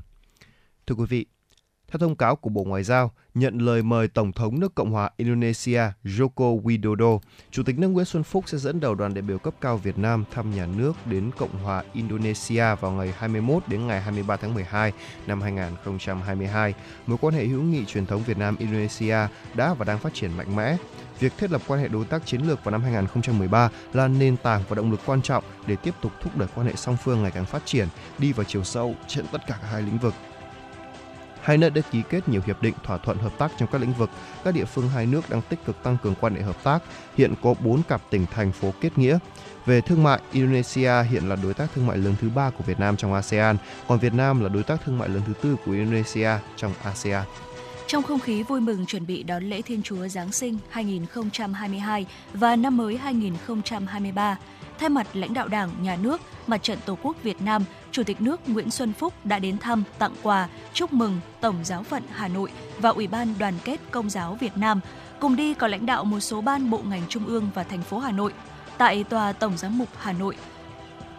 Chủ tịch nước Nguyễn Xuân Phúc ghi nhận và đánh giá cao những đóng góp của đồng bào Công giáo cả nước, Giáo hội Công giáo Việt Nam và Tổng Giáo phận Hà Nội chung tay cùng các cấp chính quyền trong công tác bảo trợ xã hội, từ thiện nhân đạo, nổi bật là giáo dục mầm non, dạy nghề, chăm sóc người có hoàn cảnh khó khăn, chăm sóc trẻ HIV, trẻ khuyết tật, trẻ em không có nơi cư trú, trẻ tự kỷ. Qua đó thể hiện trách nhiệm với xã hội và cộng đồng, lan tỏa tinh thần bác ái trong yêu thương, phát huy truyền thống tương thân tương ái quý báu của dân tộc. Khẳng định Đảng, Nhà nước luôn nhất quán tôn trọng và đảm bảo quyền tự do tín ngưỡng tôn giáo của người dân. Chủ tịch nước mong Ngài Tổng Giám mục và Hội đồng Giám mục Việt Nam tiếp tục động viên các vị chức sắc, tu sĩ và đồng bào Công giáo tiếp tục dấn thân cống hiến, phục vụ Tổ quốc, phục vụ nhân dân theo đường hướng sống phúc âm trong lòng dân tộc, góp phần sớm thực hiện thành công khát vọng xây dựng đất nước phồn vinh hạnh phúc. Cảm ơn Chủ tịch nước Nguyễn Xuân Phúc và đoàn Tổng Giám mục Guis Vũ Văn Thiên, mong muốn tiếp tục nhận được sự quan tâm, tạo điều kiện cho các hoạt động tôn giáo của Tổng Giáo phận Hà Nội trong thời gian tới.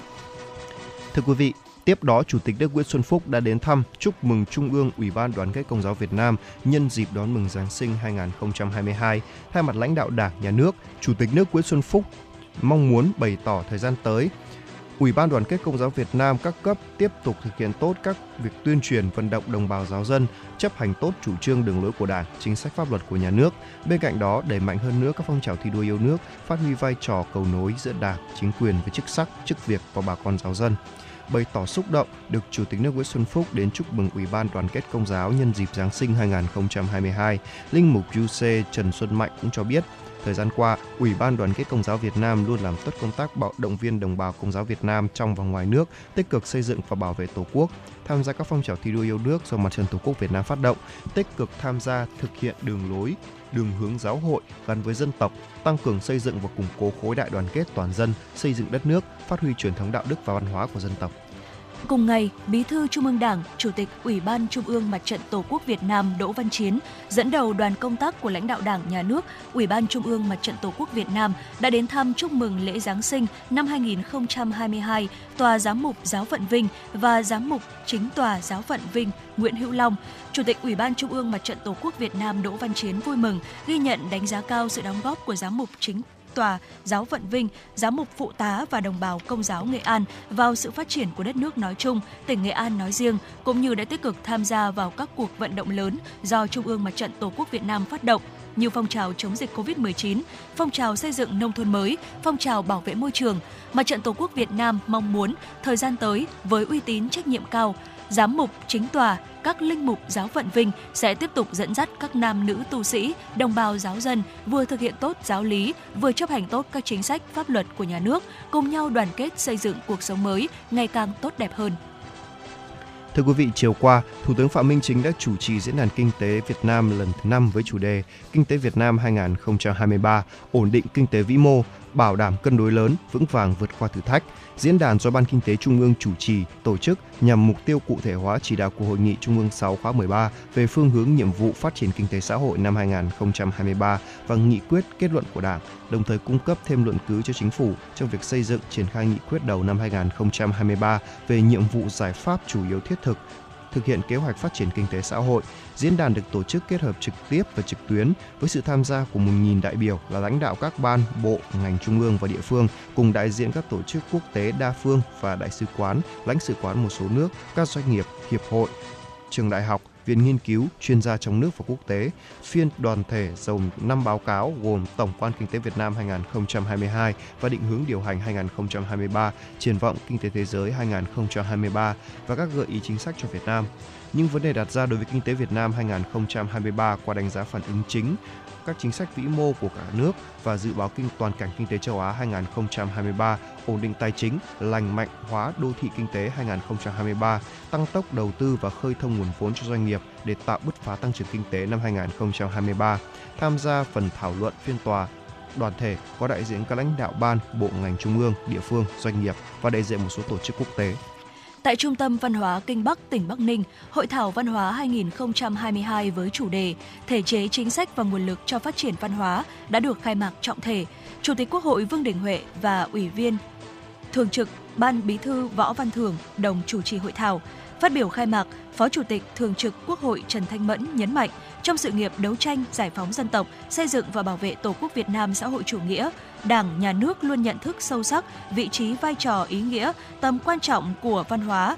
dành sự quan tâm đặc biệt đến công tác xây dựng, phát triển văn hóa con người Việt Nam. Phát biểu đề dẫn, Giám đốc Học viện Chính trị Quốc gia Hồ Chí Minh, Chủ tịch Hội đồng Lý luận Trung ương Nguyễn Xuân Thắng nhấn mạnh, hội thảo là dịp để nhận diện rõ hơn không chỉ những thành tựu hết sức tự hào đã đạt được mà cả những hạn chế bất cập trong việc thể chế hóa quan điểm, đường lối của Đảng về phát triển văn hóa con người Việt Nam trong những năm qua. Đặc biệt với cách tiếp cận mới về vai trò của văn hóa trong phát triển, đồng chí Nguyễn Xuân Thắng cho rằng các chủ trương chính sách phải giải quyết thật tốt, có hiệu quả những mối quan hệ biện chứng cơ bản, phản ánh sâu sắc quy luật phát triển của văn hóa Việt Nam. Trong tiến trình tiếp tục đẩy mạnh toàn diện, đồng bộ công cuộc đổi mới đất nước trên các mặt bao gồm xử lý hài hòa mối quan hệ giữa bảo tồn và phát triển, kết nối linh hoạt giữa quốc gia và quốc tế, kết nối giữa truyền thống và hiện đại, phát huy vai trò của văn hóa đại chúng và văn hóa tinh hoa Bác học.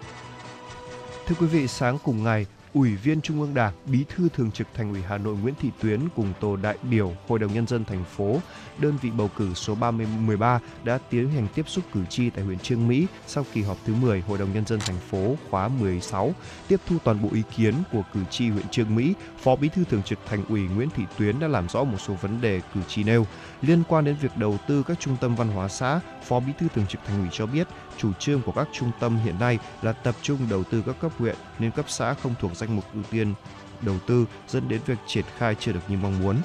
Với việc phát triển di tích, Phó Bí thư Thường trực Thành ủy cho biết, trên địa bàn huyện Chương Mỹ hiện có hơn 100 cơ sở, song việc lưu trữ hồ sơ, dữ liệu lịch sử nhằm đề xuất thành phố xếp hạng di tích chưa được quan tâm đúng mực. Thực tế này dẫn đến hạn mức đầu tư cho các di tích của huyện không cao. Thời gian tới, Chương Mỹ cần quan tâm đúng mức đến vấn đề này và để nhận được sự quan tâm đầu tư của thành phố. Liên quan tới đề xuất xây cầu đường của một số xã thuộc huyện Chương Mỹ, khắc phục sự bất hợp lý về bố trí đèn giao thông, xe buýt, Phó Bí thư Thường trực Thành ủy đề nghị các sở ngành chức năng và huyện Chương Mỹ rà soát, xem xét giải quyết theo thẩm quyền.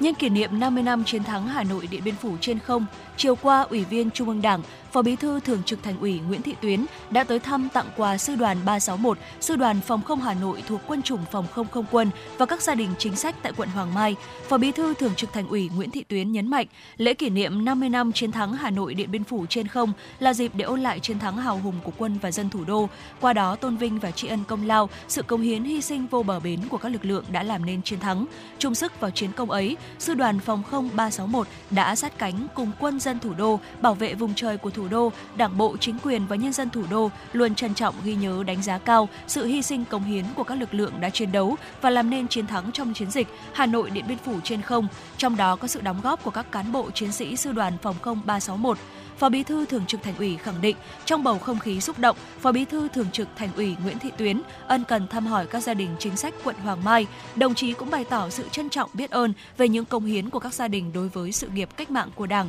của dân tộc ta. Thay mặt lãnh đạo thành phố, Phó Bí thư Thường trực Thành ủy Nguyễn Thị Tuyến đã trao tặng quà cho các gia đình chính sách, trân trọng ghi nhận quá trình cống hiến của các gia đình. Phó Bí thư Thường trực Thành ủy mong muốn các gia đình tiếp tục phát huy truyền thống cách mạng, gương mẫu chấp hành tốt chủ trương chính sách của Đảng, pháp luật của Nhà nước, qua đó có nhiều đóng góp vào sự phát triển chung của quận Hoàng Mai và thành phố Hà Nội. Và thưa quý vị, vừa rồi là một số thông tin chúng tôi muốn gửi tới cho quý vị do biên tập viên Thùy Chi đã thực hiện và gửi về cho chương trình. Ngay bây giờ xin mời quý vị thính giả cùng đến với không gian âm nhạc của FM 96 trước khi đến với những phần thông tin tiếp theo.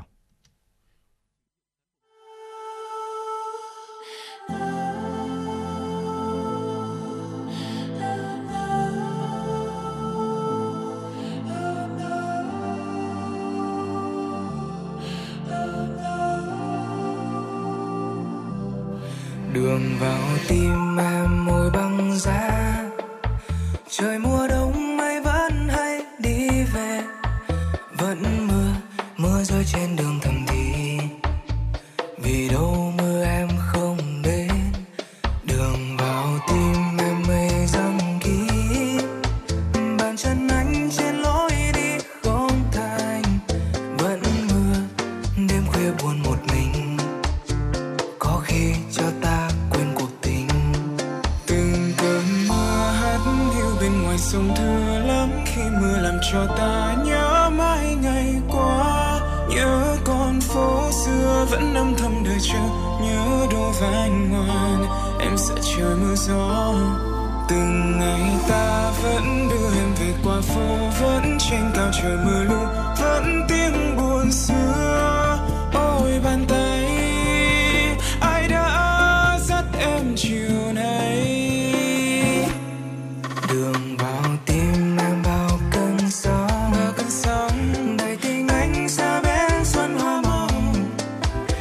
Trái tim em muôn đời lạnh lùng, hỡi ơi trái tim mùa đông.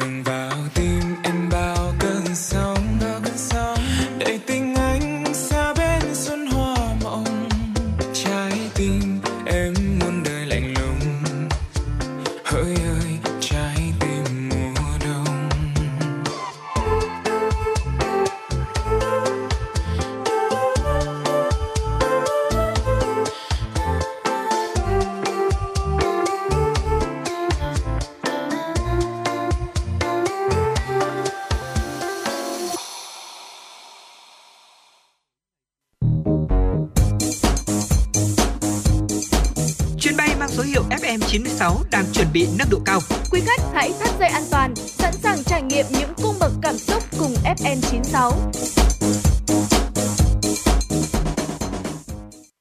Thưa quý vị, tiếp tục với dòng chảy tin tức của chúng tôi. Xin mời quý vị thính giả cùng đến với một số thông tin do phóng viên của chúng tôi đã cập nhật và gửi về cho chương trình. Thưa quý vị, chương trình thời sự xin phép tiếp tục với những thông tin kinh tế.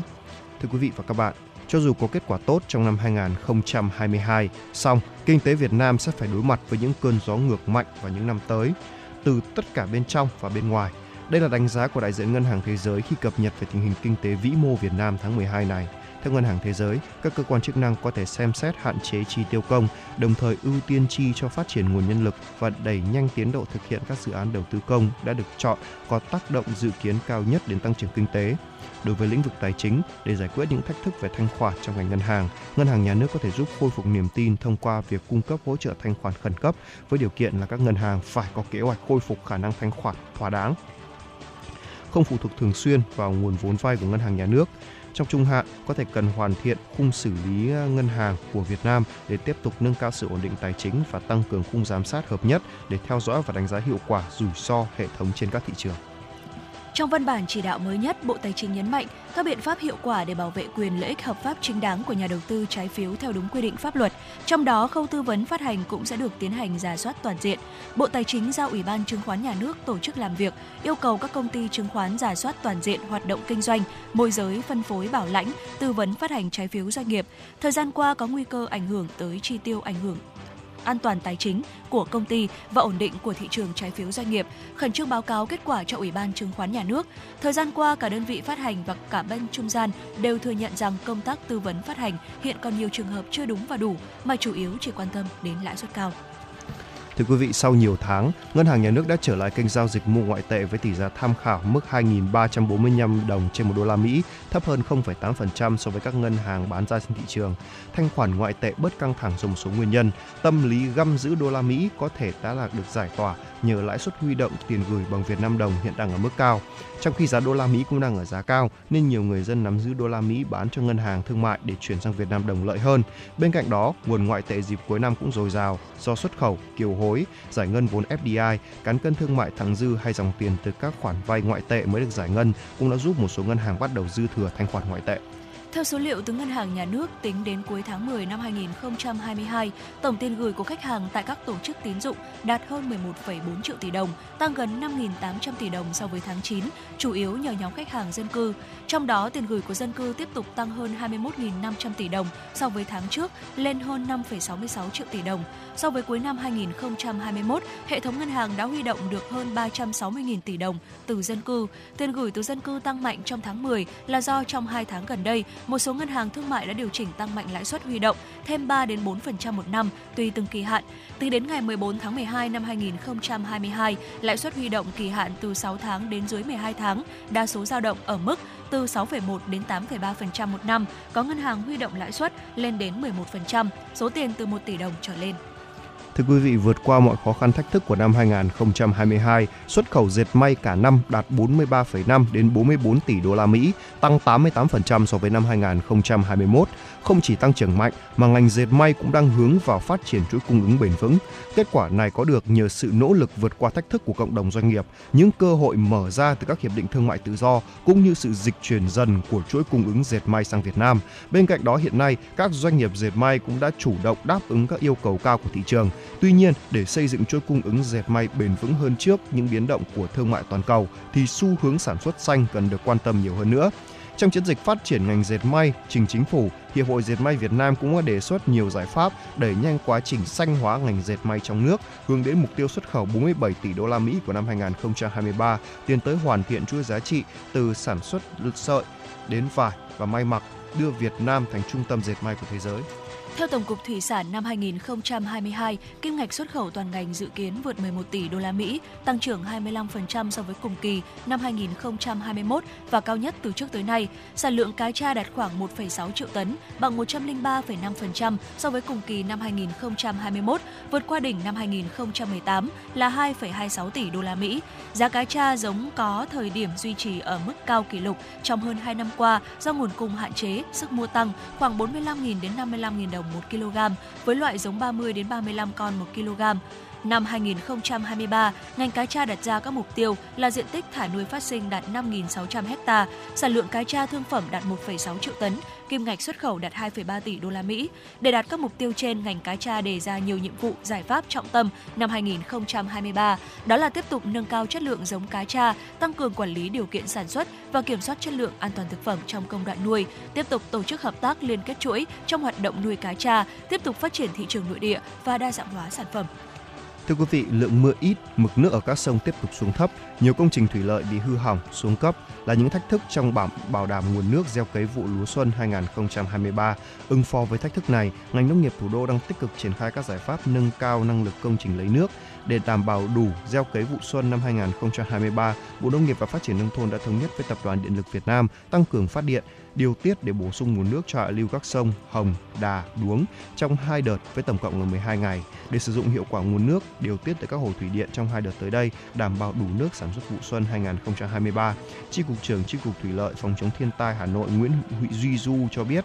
Sở Nông nghiệp và Phát triển Nông thôn Hà Nội đề nghị 4 doanh nghiệp thủy lợi thành phố khẩn trương sửa chữa các sự cố, hư hỏng máy móc, thiết bị trạm bơm, nạo vét hệ thống kênh mương, lắp đặt các trạm bơm dã chiến, Sơn Đà, Phù Sa, ấp Bắc để chủ động lấy nước. Các quận, huyện, thị xã đẩy nhanh tiến độ làm thủy lợi nội đồng, tăng cường tuyên truyền để người dân biết được tình hình nguồn nước khó khăn, chủ động phối hợp với các đơn vị vận hành công trình thủy lợi, tập trung lấy nước trong đợt điều tiết sông hồ thủy điện.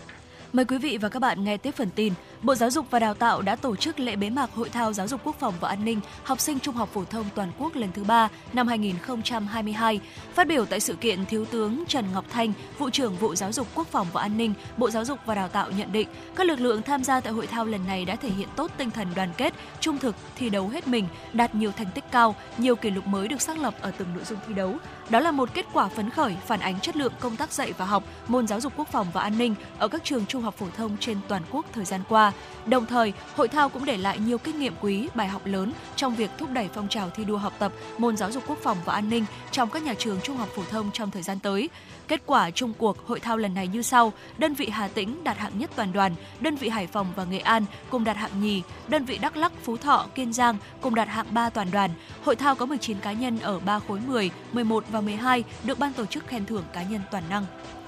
Thưa quý vị, theo tin từ Sở Giáo dục và Đào tạo Hà Nội, Ủy ban nhân dân thành phố Hà Nội vừa ban hành quyết định phê duyệt đề án bồi dưỡng kiến thức Hà Nội học cho giáo viên phổ thông trên địa bàn thành phố Hà Nội giai đoạn 2021-2025, định hướng đến năm 2030, tầm nhìn đến năm 2045. Trường Đại học Thủ đô Hà Nội được giao nhiệm vụ chủ trì phối hợp với các cơ quan đơn vị liên quan xây dựng kế hoạch triển khai thực hiện đề án, xây dựng chương trình bồi dưỡng, tổ chức đào tạo bồi dưỡng. Đề án tập trung triển khai một số nội dung quan trọng gồm xây dựng chương trình và nội dung các chuyên đề thuộc các lĩnh vực của Hà Nội, bồi dưỡng cho giáo viên phổ thông, tổ chức bồi dưỡng cho giáo viên và đào tạo sinh viên sư phạm, xây dựng cơ sở vật chất và các nguồn học liệu khác. Trường Đại học Thủ đô Hà Nội sẽ cấp chứng nhận hoàn thành chương trình bồi dưỡng kiến thức Hà Nội để cho các đối tượng tham gia khoa học bồi dưỡng. Đây là cơ sở để các trường phổ thông phân công giáo viên giảng dạy môn giáo dục địa phương thành phố Hà Nội theo chương trình mới. Theo kế hoạch của Ủy ban nhân dân thành phố Hà Nội, học sinh từ mầm non đến trung học phổ thông sẽ nghỉ Tết Nguyên đán 2023, tổng cộng là 9 ngày, từ ngày 19 tháng 1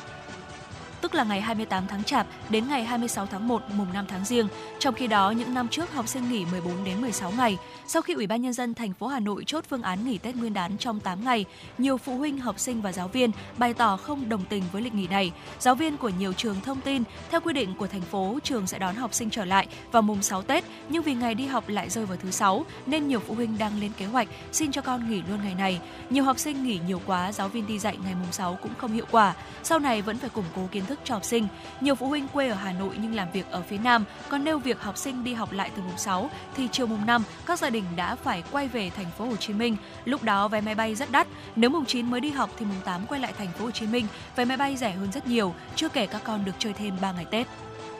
Thưa quý vị, giải thích lịch nghỉ như này, ông Nguyễn Xuân Tiến, Phó Giám đốc Sở Giáo dục và Đào tạo cho biết, lịch nghỉ dự kiến của thành phố được thiết kế theo khung được Thủ tướng phê duyệt. Với đặc thù ở Hà Nội, việc học sinh được nghỉ nhiều hơn so với lịch của cán bộ công chức viên chức 7 ngày không phải là tốt. Thực tế cho thấy, trường hợp trẻ em nghỉ học dài ngày trong khi bố mẹ đi làm sẽ khiến cho gia đình gặp khó khăn. Có nhiều trường hợp phải mang con đi gửi con đến nơi làm việc, không có phương án nào thỏa mãn được tất cả. Sở Giáo dục và Đào tạo Hà Nội cũng cân nhắc các tình huống khác nhau, đề xuất phương án phù hợp hơn. Một lý do nữa mà lãnh đạo Sở Giáo dục và Đào tạo Hà Nội cân nhắc là thường buổi học đầu tiên sau đợt nghỉ Tết sẽ chệch choạc. Nếu như học sinh trở lại học vào thứ 6, thầy cô giáo và học trò sẽ có buổi gặp gỡ đầu xuân, làm quen lại với nhịp học mới, sau đó thêm 1-2 ngày nghỉ cuối tuần để bắt đầu một tuần học mới phù hợp để xét khía cạnh sức khỏe và tâm lý học sinh. Hôm nay, Phòng Cảnh sát Giao thông Công an thành phố Hà Nội thông tin, trong năm 2022, trên địa bàn thành phố xảy ra 42 vụ tai nạn giao thông liên quan đến nồng độ cồn, khiến 22 người chết và 32 người bị thương. Trong đó có 5 vụ tai nạn giao thông liên hoàn làm nhiều người thương vong. Thực hiện cao điểm đấu tranh phòng chống tội phạm, đảm bảo trật tự an toàn giao thông và trật tự xã hội dịp Tết Dương lịch, Tết Nguyên đán Quý Mão, các lễ hội đầu xuân năm 2023, Công an thành phố Hà Nội chỉ đạo lực lượng 141, các đơn vị thuộc Phòng Cảnh sát Giao thông, Đội Cảnh sát Giao thông và Trật tự Công an quận, huyện, thị xã đồng loạt ra quân xử lý nghiêm hành vi vi phạm về nồng độ cồn khi người điều khiển phương tiện giao thông. Chỉ trong 3 ngày ra quân, từ ngày 14 tháng 12 đến nay, 15 tổ công tác 141 và các tổ cảnh sát giao thông và trật tự công an quận, huyện, thị xã đã phát hiện, xử lý 234 trường hợp vi phạm, trong đó có nhiều trường hợp vi phạm nồng độ cồn ở mức rất cao. Vâng, thưa quý vị, ngay sau đây, tiếp theo chương trình, xin mời quý vị thính giả hãy đến với phóng sự của chúng tôi, đảm bảo an toàn tọa đàm của chúng tôi về bảo đảm an toàn thực phẩm trong trường học. Xin mời quý vị thính giả cùng lắng nghe. Thưa quý vị và các bạn, 10 năm qua trên địa bàn thành phố đã xảy ra 27 vụ ngộ độc thực phẩm với 640 người mắc, không có trường hợp tử vong. Trong đó có 8 vụ bếp ăn tập thể trường học chiếm tỷ lệ 47,1%. Để kiểm soát tốt công tác này, Không để xảy ra sự cố mất an toàn thực phẩm tại các bếp ăn tập thể trường học, thì ngay từ đầu năm 2022, cơ quan chuyên môn Chi cục An toàn thực phẩm thành phố sớm tham mưu Sở Y tế Hà Nội, thường trực Ban chỉ đạo công tác đảm bảo an toàn thực phẩm thành phố đã chỉ đạo hướng dẫn các địa phương, ngành giáo dục và các nhà trường thực hiện tốt công tác đảm bảo an toàn thực phẩm tại bếp ăn tập thể các nhà trường, đồng thời truy xuất đến tận cùng nguồn gốc thực phẩm cung ứng cho suất ăn bán trú. Vậy Hà Nội cần thực hiện đồng bộ các giải pháp như thế nào trong đảm bảo an toàn vệ sinh thực phẩm đối với bữa ăn tập thể trường học? Trong tọa đàm ngày hôm nay, chúng tôi sẽ cùng trao đổi với 3 vị khách mời về nội dung này. Xin được trân trọng giới thiệu ông Đặng Thanh Phong, Chi cục trưởng Chi cục An toàn vệ sinh thực phẩm Hà Nội, bà Lê Thị Thanh Bình, trưởng phòng y tế quận Hà Đông và bà Nguyễn Thị Bình, hiệu trưởng trường mầm non Nhân Chính quận Thanh Xuân. Trước hết xin được cảm ơn các vị khách mời đã nhận lời tham gia chương trình tọa đàm của chúng tôi ngày hôm nay. Trước khi các vị khách mời chia sẻ những vấn đề liên quan đến nội dung của chương trình tọa đàm ngày hôm nay, xin mời quý vị và các bạn cùng lắng nghe phóng sự mà chúng tôi thực hiện.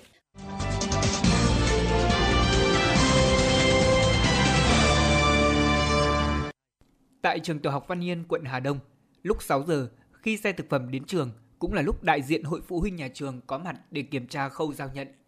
Nhiều năm qua, Hội Phụ huynh nhà trường đã duy trì hoạt động giám sát độc lập này. Anh Bạch Ngọc Đức, đại diện Hội Phụ huynh trường tiểu học Văn Yên, quận Hà Đông cho biết. Và thường là đột xuất để các cái việc mà chúng ta khách quan nhất khi mà kiểm tra thực phẩm là đúng như là thực đơn của nhà trường niêm yết không, thực phẩm đấy là có tươi ngon không, và chúng tôi đều có những cái ghi nhận và đều có những cái mà phản hồi tích cực mang tính chất là góp ý xây dựng cho ban giám hiệu. Về phía nhà trường, việc giám sát công tác tổ chức bữa ăn học đường luôn được đặt trong trạng thái thường nhật và được coi là nhiệm vụ đặc biệt quan trọng. Với sĩ số hơn 3.000 học sinh, áp lực đảm bảo an toàn thực phẩm ở trường học này là rất lớn. Bà Phương Thị Thìn, hiệu trưởng trường tiểu học Văn Yên, quận Hà Đông cho biết. Sáng là 5:30 là phải có mặt ở trường để kiểm tra xem là nhãn hàng, tem mác, định lượng, rồi khẩu phần ăn của học sinh. Đấy là cái khâu, cái bước thứ nhất. Bước thứ hai trong cái quá trình sơ chế thì nhà trường cũng phải thường xuyên có người giám sát, đặc biệt là bộ phận y tế của nhà trường. An toàn thực phẩm trong trường học luôn là vấn đề được nhiều người quan tâm. Thực phẩm an toàn đóng góp to lớn đối với việc cải thiện sức khỏe con người và chất lượng cuộc sống, cũng như về lâu dài đối với sự phát triển giống nòi của dân tộc. Tại Hà Nội, công tác quản lý an toàn thực phẩm đã được chú trọng, đặc biệt là các bếp ăn tập thể đã được kiểm soát.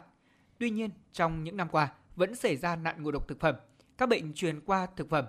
Nguyên nhân chủ yếu là việc thực hiện các quy định điều kiện an toàn thực phẩm chưa được đảm bảo, đặc biệt là nguồn gốc nguyên liệu chưa được kiểm soát một cách chặt chẽ, nhận thức của người chế biến còn hạn chế. Trước thực tế trên, Sở Y tế thành phố Hà Nội đã xây dựng kế hoạch mô hình kiểm soát an toàn thực phẩm tại 100% bếp ăn tập thể của 215 trường tiểu học thuộc 10 quận huyện trên địa bàn thành phố.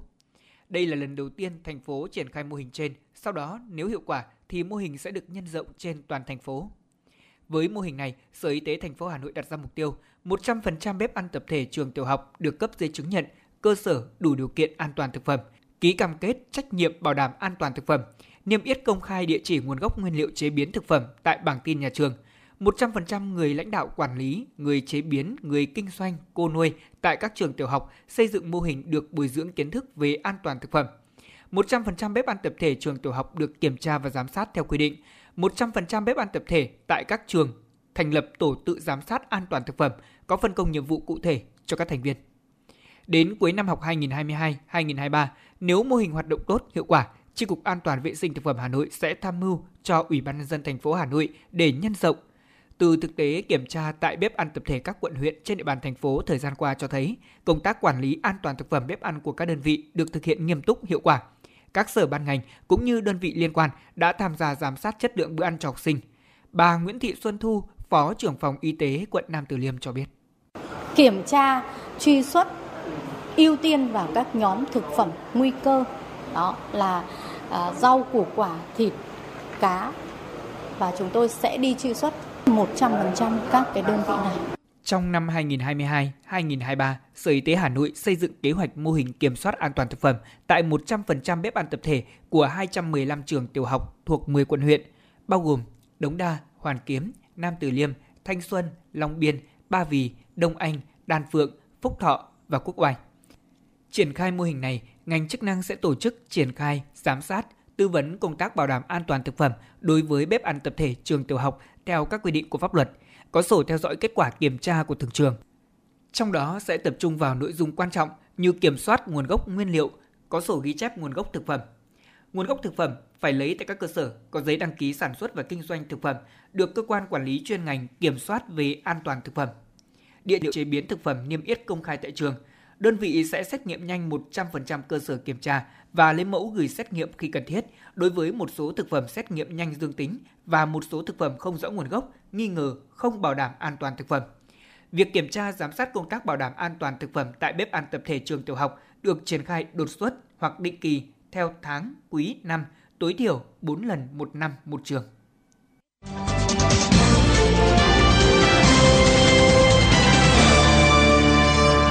Và câu hỏi đầu tiên xin được dành cho ông Đặng Thanh Phong, Chi cục trưởng Chi cục An toàn vệ sinh thực phẩm Hà Nội. Xin ông có thể đánh giá bức tranh toàn cảnh của bếp ăn tập thể tại các trường học trên địa bàn Hà Nội từ đầu năm đến nay. Và Hà Nội đã cơ bản kiểm soát tốt dịch Covid-19, thế nhưng theo ông, các nhà trường vẫn cần quan tâm đến công tác vừa đảm bảo an toàn thực phẩm, vừa phòng dịch Covid-19 như thế nào, thưa ông? Vâng, Hà Nội là địa phương có số trường học tổ chức cái bếp ăn tập thể lớn để đảm bảo an toàn thực phẩm. Trong thời gian qua thì đã được sự quan tâm chỉ đạo của các cấp ủy đảng, chính quyền. Trong đó thì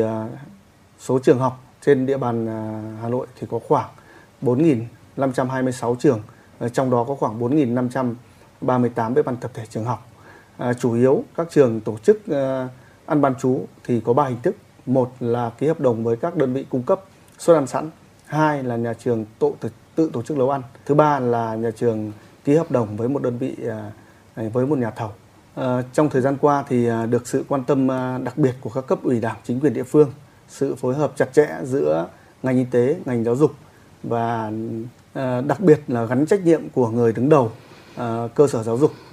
là hiệu trưởng nhà trường về việc đảm bảo an toàn thực phẩm trong nhà trường của mình. Qua công tác kiểm tra giám sát thì chúng tôi cũng nhận thấy các bếp ăn tập thể trường học cũng đã được nhà trường đặc biệt quan tâm. Thứ nhất là về cơ sở vật chất cũng đã được quan tâm và nâng cấp thường xuyên. Thứ hai là những người tham gia chế biến thực phẩm cũng đã được tập huấn kiến thức và khám sức khỏe định kỳ theo quy định. Thứ ba là các bếp ăn tập thể phải ký cam kết về đảm bảo an toàn thực phẩm và những nhà cung cấp thực phẩm đến các bếp ăn tập thể phải có những hồ sơ pháp lý về vấn đề nguồn gốc thực phẩm. Và đối với nhà trường thì cũng công khai cái nguồn gốc thực phẩm và nhà trường đã liêm yết cái thực đơn trên bảng tin. Thứ tư là người tham gia chế biến thực phẩm phải được tập huấn về kiến thức an toàn thực phẩm và khám sức khỏe định kỳ theo quy định. Đặc biệt là trong năm 2022 thì chưa có vụ ngộ độc thực phẩm nào xảy ra tại các bếp ăn tập thể trường học. Đối với các bếp ăn tập thể mà trong thời gian qua thì cũng vừa đảm bảo cái an toàn thực phẩm tại bếp ăn tập thể và phải đảm bảo cái công tác phòng chống dịch Covid. Thì đối với các bếp ăn tập thể thì người đứng đầu đơn vị là hiệu trưởng nhà trường phải thực hiện nghiêm các cái quy định về của Luật An toàn thực phẩm và Nghị định 155/2018 của Chính phủ về đảm bảo các cái điều kiện về an toàn thực phẩm. Thứ hai là tiếp tục đầu tư nâng cấp về cơ sở vật chất và người tham gia chế biến thực phẩm cũng phải được tập huấn kiến thức về an toàn thực phẩm. Thứ ba là yêu cầu đối với nhà trường phải các cái khu vực chế biến thức ăn là phải sắp xếp khu vực chế biến thức ăn sống và thức ăn chín phải riêng rẽ. Thứ tư là tất cả những nguồn gốc thực phẩm đưa vào nhà trường phải có nguồn gốc xuất xứ rõ ràng và hồ sơ pháp lý chứng minh. Khi mà bàn giao cho nhà trường thì phải có biên bản giao nhận và có sự giám sát của lãnh đạo nhà trường cũng như là ban phụ huynh học sinh trong cái việc kiểm soát thực phẩm. Và nội dung hết sức quan trọng là đối với lãnh đạo nhà trường cũng như là ban phụ huynh học sinh không được dễ dãi trong việc lựa chọn thực phẩm cung cấp vào bếp ăn tập thể trường học. Dạ vâng, theo phân cấp thì bếp ăn tập thể tại các trường học trên địa bàn thành phố thì vai trò và trách nhiệm chính là do chính quyền trực tiếp quản lý và chỉ đạo Phòng Giáo dục và Đào tạo quận hướng dẫn các nhà trường có bếp ăn bán trú tuân thủ theo quy định bảo đảm an toàn vệ sinh thực phẩm. Vậy xin bà Lê Thị Thanh Bình, trưởng phòng y tế quận Hà Đông chia sẻ những kinh nghiệm trong tham mưu với chính quyền quận chỉ đạo quản lý công tác đảm bảo an toàn thực phẩm bếp ăn tập thể tại các nhà trường trên địa bàn như thế nào để có thể đạt được hiệu quả cao nhất. Trong những năm qua thì cái công tác đảm bảo an toàn thực phẩm, đặc biệt là an toàn thực phẩm tại các bếp ăn trường học luôn được quận ủy và ủy ban nhân dân quận chỉ đạo rất là sát sao hàng năm phòng y tế chúng tôi đều tham mưu với Ủy ban nhân dân quận ban hành những cái kế hoạch để chỉ đạo triển khai cái công tác đảm bảo an toàn thực phẩm tại bếp ăn trường học. Trong đó có phân công nhiệm vụ rất là rõ ràng, cụ thể cho từng phòng ban, cơ quan, phòng y tế phối hợp với phòng giáo dục và Ủy ban nhân dân các phường thì thường xuyên tổ chức tuyên truyền, hướng dẫn đối với các nhà trường có tổ chức bếp ăn. Và chúng tôi cũng kiểm tra để phát hiện nếu có những cái vi phạm thì sẽ xử lý rất là nghiêm theo quy định. Vào trước như mỗi kỳ đầu năm học mới thì Ủy ban nhân dân quận cũng đã chỉ đạo phòng giáo dục phối hợp với phòng y tế để hướng dẫn các nhà trường rà soát, củng cố lại, xem xét lại năng lực của các cái đơn vị cung cấp thực phẩm, từ đó để có những cái lựa chọn những cái đơn vị cung cấp thực phẩm làm sao mà đủ năng lực, đủ điều kiện, đảm bảo tất cả các thực phẩm được đưa vào nhà trường đều có nguồn gốc xuất xứ rõ ràng, nhằm mục đích là nâng cao chất lượng bữa ăn học đường cho học sinh tại các cái bếp ăn bán trú. Dạ vâng, với đặc thù cấp học mầm non thì hầu hết các nhà trường đều do cô nuôi trực tiếp đứng bếp. Vậy bà Nguyễn Thị Bình, hiệu trưởng trường mầm non Nhân Chính, quận Thanh Xuân, cho biết là đơn vị mình cần tuân thủ các điều kiện đảm bảo an toàn vệ sinh thực phẩm, bữa ăn bán trú cho trẻ như thế nào ạ? Vâng, cái đặc thù của cấp học mầm non thì hầu hết là các cô nuôi đều đứng bếp. Do vậy mà nhà trường phải tuân thủ các cái điều kiện để đảm bảo vệ sinh an toàn thực phẩm trong cái bữa ăn bán trú của trẻ, gồm có 3 cái điều kiện cơ bản, đó là một là về cơ sở vật chất, thứ hai đó là về con người, và thứ ba đó là nguồn gốc của thực phẩm. Về cái điều kiện cơ sở vật chất thì nhà trường phải có trang bị đầy đủ cái trang thiết bị như là trong nhà bếp, tủ và kho bảo quản thực phẩm, cái bồn rửa thực phẩm, rau củ quả, thịt tươi sống hay trang thiết bị dụng cụ. Và bếp thì phải được sắp xếp theo cái bếp một chiều để tránh lây nhiễm cái giữa thực phẩm sống hoặc thực phẩm chín. Và các cái khu vực kho tiếp nhận các cái nguyên liệu thực phẩm về, rồi các cái khu vực sơ chế, chế biến hay là khu vực chia ăn thì nấu chín thì cũng phải riêng biệt, và các phòng thì phải là sạch sẽ, gọn gàng và không được ẩm mốc, thấm ẩm ướt. Thế còn đối với điều kiện của con người thì các nhân viên tổ nuôi cũng như là cấp dưỡng thì phải tập huấn về cái kiến thức về an toàn thực phẩm, cũng như là phải được khám sức khỏe định kỳ hàng năm theo quy định, và thực hiện đúng cái quy định về vệ sinh an toàn thực phẩm trong khi mà sơ chế và chế biến thức ăn.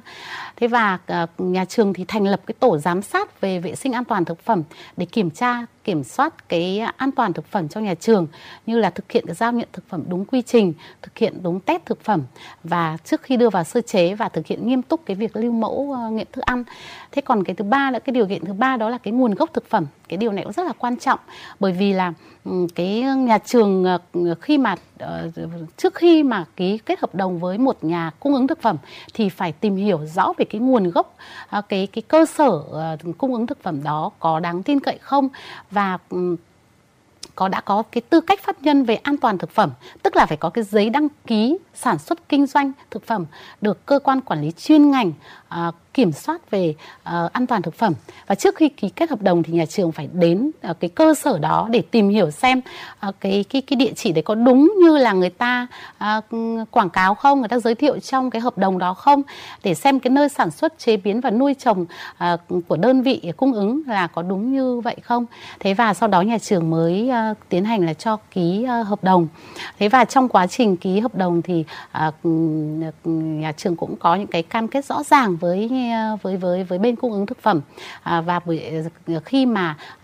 sáng ra đưa thực phẩm vào thì có sự giám sát của phụ huynh học sinh. Riêng trường mầm non Nhân Chính chúng tôi thì là cứ 7:30 sáng là có theo lịch thì phụ huynh sẽ xuống cùng giao nhận thực phẩm với nhà trường, và sẽ kiểm tra cái chất lượng của thực phẩm, rồi test cái mẫu nghiệm thực phẩm, test cái mẫu thực phẩm để xem cái theo thực đơn hàng ngày như thế nào, thì lúc đó thì chúng tôi mới tiến hành cho vào sơ chế và chế biến. Dạ vâng, mặc dù đã được thành phố, sở, ngành, quận, huyện, thị xã quan tâm chỉ đạo, kiểm tra giám sát thường xuyên đến công tác đảm bảo an toàn vệ sinh thực phẩm tại các bếp ăn tập thể, trường học, thế nhưng để duy trì đi vào nền nếp thì vẫn còn phụ thuộc vào ý thức của các nhà trường, đặc biệt là người đứng đầu các nhà trường thì cần nêu cao trách nhiệm như thế nào trong việc đảm bảo an toàn vệ sinh thực phẩm. Xin ông Đặng Thanh Phong, Chi cục trưởng Chi cục An toàn vệ sinh thực phẩm Hà Nội cho biết quan điểm của mình ạ. Vâng, theo quy định thì người đứng đầu đơn vị là hiệu trưởng nhà trường phải chịu trách nhiệm toàn bộ vấn đề mất an toàn thực phẩm trong trường của mình. Do đó là tất cả các cái thực phẩm đưa vào để phục vụ cái bếp ăn bán trú thì phải có nguồn gốc xuất xứ rõ ràng. Khi thực phẩm đưa vào thì phải nhà cung cấp phải đảm bảo là có hồ sơ pháp lý. Việc truy xuất nguồn gốc thực phẩm đưa vào nhà trường phải được làm toàn diện, thường xuyên và từ khâu nuôi trồng, đánh bắt đến khâu vận chuyển bảo quản và đến khi đưa vào tổ chức chế biến cho cái bếp ăn tập thể. Thứ ba là nhà trường phải nêu cao cái vai trò của tổ tự giám sát đối với nguyên liệu thực phẩm đầu vào và phải có hồ sơ giao nhận, có biên bản ký giao nhận và đặc biệt là đưa phụ huynh, ban phụ huynh học sinh vào để tham gia cái nội dung này. Dạ vâng, ở trong quản lý lĩnh vực an toàn thực phẩm, bếp ăn tập thể, trường học thì chính quyền địa phương mà cụ thể là quận Hà Đông thì đã có những biện pháp chỉ đạo như thế nào và có gặp những cái thuận lợi và khó khăn gì không, thưa bà? Trung tâm y tế phối hợp với phòng giáo dục hàng năm đều tổ chức tập huấn kiến thức về an toàn thực phẩm cho hiệu trưởng và các cô nuôi, đồng thời kiểm tra đánh giá các cái tiêu chí về an toàn thực phẩm để trường học kịp thời khắc phục những cái tồn tại và đảm bảo tốt cái công tác an toàn thực phẩm. Quận cũng đã chỉ đạo công an quận và ủy ban nhân dân các phường thường xuyên bố trí lực lượng tuần tra và có những cái xử lý đối với những hàng quán bán rong trước cổng những trường học. Bên cạnh đó thì ủy ban nhân dân quận còn chỉ đạo phòng giáo dục và đào tạo phối hợp với ban quản lý dự án đầu tư xây dựng của quận rà soát, lập kế hoạch để báo cáo ủy ban nhân dân quận kịp thời có những cái đầu tư bố trí kinh phí nâng cấp cơ sở vật chất đối với những trường học mà có tổ chức bếp ăn để làm sao đảm bảo cái bếp ăn đó đạt được các cái tiêu chuẩn một cái bếp ăn an toàn đối với trường học. Và trong cái quá trình triển khai cái công tác đảm bảo an toàn thực phẩm tại các cái bếp ăn trường học thì chúng tôi cũng gặp rất là nhiều những cái thuận lợi và những cái khó khăn. Về thuận lợi thì chúng tôi thường xuyên nhận được cái sự chỉ đạo rất là sát sao và kịp thời của Sở Y tế, của Chi cục An toàn thực phẩm và của Ủy ban nhân dân quận. Và trong đó chúng tôi có cái sự phối hợp thường xuyên giữa các phòng ban, cơ quan đơn vị trong quận, rồi sự phối hợp của Ban chỉ đạo an toàn thực phẩm quận với Chi cục An toàn thực phẩm thành phố. Đấy là một cái sự thuận lợi mà rất là to lớn mà chúng tôi đã thường xuyên nhận được. Thế còn về khó khăn thì khi triển khai an toàn thực phẩm đối với bếp ăn trường học thì chúng tôi cũng xác định đây là một cái công việc mà nó diễn ra thường xuyên liên tục hàng ngày. Do vậy phải có cái sự giám sát thường xuyên của các cơ quan chức năng để làm sao mà cái công tác đảm bảo an toàn thực phẩm lúc nào cũng được đảm bảo. Vâng, đối với các đơn vị trường học trong thực hiện bếp ăn bán trú thì vai trò quyết định đến công tác đảm bảo an toàn thực phẩm. Theo bà Nguyễn Thị Bình, hiệu trưởng trường mầm non Nhân Chính quận Thanh Xuân thì ai là người quyết định và cần phải được duy trì tại đơn vị mình ra sao, thưa bà? Vai trò quyết định đến công tác đảm bảo an toàn thực phẩm chính là vai trò của người quản lý, người đứng đầu nhà trường trong cái công tác an toàn vệ sinh thực phẩm. Trong đó thì cái việc tăng cường thanh tra, kiểm tra, giám sát cái công tác đảm bảo an toàn thực phẩm trong nhà trường thì hiện nay thì cái công tác kiểm tra, giám sát vệ sinh an toàn thực phẩm của nhà trường được thực hiện rất là nghiêm túc. Đúng 7:30 thì nhà trường cùng với phụ huynh theo như là lịch đã phân công của từng lớp sẽ xuống giám sát về cái nguồn thực phẩm bắt đầu vào nhà trường. Trong đó là sẽ kiểm tra về cái chất lượng cũng như là thời hạn sử dụng của sản phẩm, của thực phẩm. Và vai trò quyết định đến cái công tác đảm bảo vệ sinh an toàn thực phẩm cho nhà trường chính là cái vai trò của người đứng đầu nhà trường. Và cái công tác, cái việc kiểm tra giám sát hàng ngày về cái nguồn thực phẩm đưa vào trong nhà trường rất là quan trọng. Hiện nay thì cái công tác kiểm tra giám sát thường xuyên của nhà trường đã được duy trì và thực hiện rất là tốt. Ví dụ như 7:30 hàng ngày thì nhà trường cùng với ban đại diện cha mẹ học sinh sẽ xuống kiểm tra cái nguồn thực phẩm đưa vào cung cấp trong nhà trường như thế nào,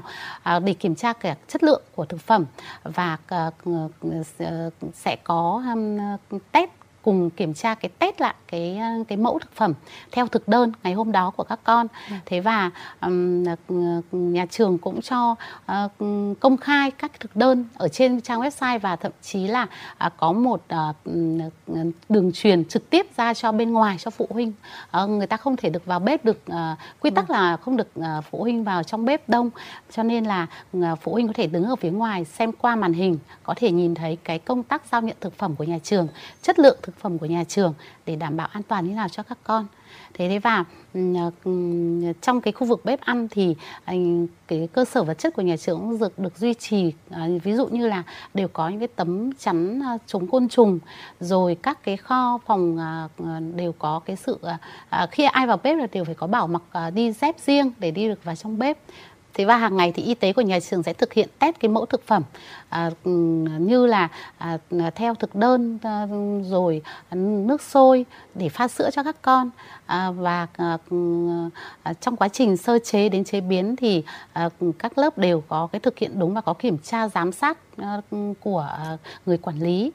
trực tiếp là đồng chí phó hiệu trưởng quản lý về nuôi dưỡng, và có cả camera giám sát nữa. Năm nay và năm 2023 thì Sở Y tế Hà Nội xây dựng và triển khai kế hoạch mô hình kiểm soát an toàn thực phẩm tại 215 trường tiểu học thuộc 10 quận huyện, phấn đấu 100% bếp ăn tập thể trường tiểu học được cấp giấy chứng nhận cơ sở đủ điều kiện an toàn thực phẩm, ký cam kết trách nhiệm bảo đảm an toàn thực phẩm, niêm yết công khai địa chỉ nguồn gốc nguyên liệu chế biến thực phẩm tại bảng tin nhà trường. Ngoài ra thì 100% người lãnh đạo quản lý, người chế biến, người kinh doanh, cô nuôi tại các trường tiểu học xây dựng mô hình được bồi dưỡng kiến thức về an toàn thực phẩm, thành lập tổ tự giám sát an toàn thực phẩm, có phân công nhiệm vụ cụ thể cho các thành viên. Đặc biệt trong năm 2022 thì Chi cục An toàn vệ sinh thực phẩm Sở Y tế Hà Nội đã tập trung truy xuất đến tận cùng nguồn gốc thực phẩm cung ứng cho các bếp ăn tập thể trường học. Xin ông Đặng Thanh Phong, Chi cục trưởng Chi cục An toàn vệ sinh thực phẩm Hà Nội cho biết tầm quan trọng của việc truy xuất nguồn gốc thực phẩm tại các bếp ăn tập thể trường học, và qua kiểm tra giám sát an toàn thực phẩm tại bếp ăn tập thể trường học và truy xuất tận cùng nguồn gốc của thực phẩm thì ông có yêu cầu gì với chính quyền địa phương, nhà trường và các nhà cung cấp cho các bếp ăn tập thể trường học ạ? Đối với phía nhà trường thì thứ nhất là phải tuân thủ các cái điều kiện về đảm bảo an toàn vệ sinh thực phẩm, từ cơ sở vật chất đến cơ sở vật chất này, đến yếu tố con người và nguồn gốc thực phẩm khi đưa vào tham gia cái quá trình chế biến thực phẩm tại nhà trường. Nguồn gốc thực phẩm thì chúng tôi yêu cầu nhà trường là phải ký hợp đồng với các đơn vị cung cấp có nguồn gốc xuất xứ rõ ràng, và khi bàn giao thì phải có hồ sơ pháp lý và có biên bản giao nhận, với sự giám sát của lãnh đạo nhà trường cũng như là ban phụ huynh học sinh. Ngoài ra thì phải tuân thủ các cái quy trình kiểm thực 3 bước và lưu mẫu thức ăn theo quy định. Đối với nhà cung cấp thực phẩm thì với đơn vị mà tổ chức các cái suất ăn sẵn thì phải có giấy chứng nhận đủ điều kiện an toàn thực phẩm, và khi bàn giao suất ăn sẵn cho nhà trường thì phải có các cái hộp đựng, phải đảm bảo các cái yêu cầu về an toàn thực phẩm, phải có xe chuyên dụng khi bàn giao thực phẩm. Đối với nhân viên thì phải được khám sức khỏe định kỳ và tập huấn kiến thức về an toàn thực phẩm. Đối với nhà cung cấp mà khi cung cấp thực phẩm về nhà trường thì phải đề nghị phải kiểm tra lại cái nguồn gốc thực phẩm khi mà giao nhận. Chúng tôi đặc biệt quan tâm đến nguồn gốc thực phẩm, vì đối với nhà cung cấp có những cái thực phẩm mà cung cấp theo mùa, cho nên là có những cái thực phẩm nó cũng đối với nhà cung cấp thực phẩm thì thứ nhất là những cái nhà cung cấp suất ăn sẵn thì phải đảm bảo là có cái giấy đủ điều kiện an toàn thực phẩm. Những người tham gia chế biến thực phẩm phải được tập huấn kiến thức về an toàn thực phẩm, và khi bàn giao thực phẩm đến nhà trường phải có những cái hộp đựng các cái suất ăn đảm bảo các cái yêu cầu về an toàn thực phẩm. Thứ hai là phải có các xe chuyên dụng để bàn giao các suất ăn sẵn. Ngoài ra thì nhà trường mà ký hợp đồng với các nhà thầu thì để các nhà thầu mà cung cấp cái thực phẩm vào nhà trường để tổ chức nấu ăn thì các nhà thầu phải đảm bảo là nguồn gốc thực phẩm khi mà tham gia quá trình chế biến tại bếp ăn tập thể phải có nguồn gốc xuất xứ rõ ràng, phải có hợp đồng giữa nhà cung cấp thực phẩm đến nhà trường. Đối với các thực phẩm mà tham gia vào cái quá trình chế biến thức ăn tại nhà trường thì phải đảm bảo là tươi sống và có nguồn gốc xuất xứ rõ ràng. Dạ vâng. Đối với các trường học có bếp ăn bán trú thì phòng y tế quận đã tham mưu với chính quyền địa phương đã thực hiện công tác truy xuất nguồn gốc thực phẩm tại nhà trường và nhà cung ứng thực phẩm cho các nhà trường ra sao. Xin bà Lê Thị Thanh Bình, trưởng phòng y tế quận Hà Đông chia sẻ kinh nghiệm cụ thể hơn ạ. Truy xuất nguồn gốc thực phẩm đối với những thực phẩm đưa vào bếp ăn trường học là một cái công việc rất là quan trọng và được cơ quan quản lý, nhà trường và đặc biệt là hội phụ huynh rất là quan tâm. Thế thì hàng năm, trước mỗi năm học mới, phòng y tế chúng tôi phối hợp với phòng giáo dục đều tổ chức hướng dẫn cho các nhà trường rà soát lại toàn bộ hồ sơ năng lực của những nhà cung cấp thực phẩm, từ đó để lựa chọn ra những nhà cung cấp thực phẩm có hồ sơ pháp lý đầy đủ, rõ ràng. Chúng tôi cũng hướng dẫn và trực tiếp cùng với nhà trường, hội phụ huynh thành lập những cái đoàn giám sát để đến tận nơi, tận cái cơ sở cung cấp thực phẩm cho các cái bếp ăn trường học để tham quan, giám sát, và nếu như phát hiện thấy có những cái dấu hiệu nghi ngờ thì chúng tôi sẽ báo cáo đến Chi cục An toàn thực phẩm để phối hợp với Chi cục An toàn thực phẩm, hoặc là chúng tôi sẽ phối hợp với Ban chỉ đạo an toàn thực phẩm của các quận huyện để cùng xác minh, làm rõ nhằm đảm bảo tất cả các thực phẩm được đưa vào nhà trường đều có nguồn gốc xuất xứ rõ ràng. Dạ vâng, với trách nhiệm là người đứng đầu của trường mầm non Nhân Chính, quận Thanh Xuân đã thực hiện truy xuất nguồn gốc đối với các nhà cung cấp thực phẩm ra sao. Xin bà Nguyễn Thị Bình, hiệu trưởng nhà trường có thể nói rõ hơn nhằm kiểm soát tốt công tác đảm bảo an toàn thực phẩm, các suất ăn cho trẻ. Dạ vâng, đối với trường mầm non Nhân Chính chúng tôi, trước khi ký kết hợp đồng thì nhà trường có đến nơi cái địa chỉ của nhà cung ứng thực phẩm để kiểm tra nơi chế biến, sản xuất của nhà cung ứng thực phẩm có đúng như trong hợp đồng họ đã nêu không, và sau đó chúng tôi mới ký kết hợp đồng.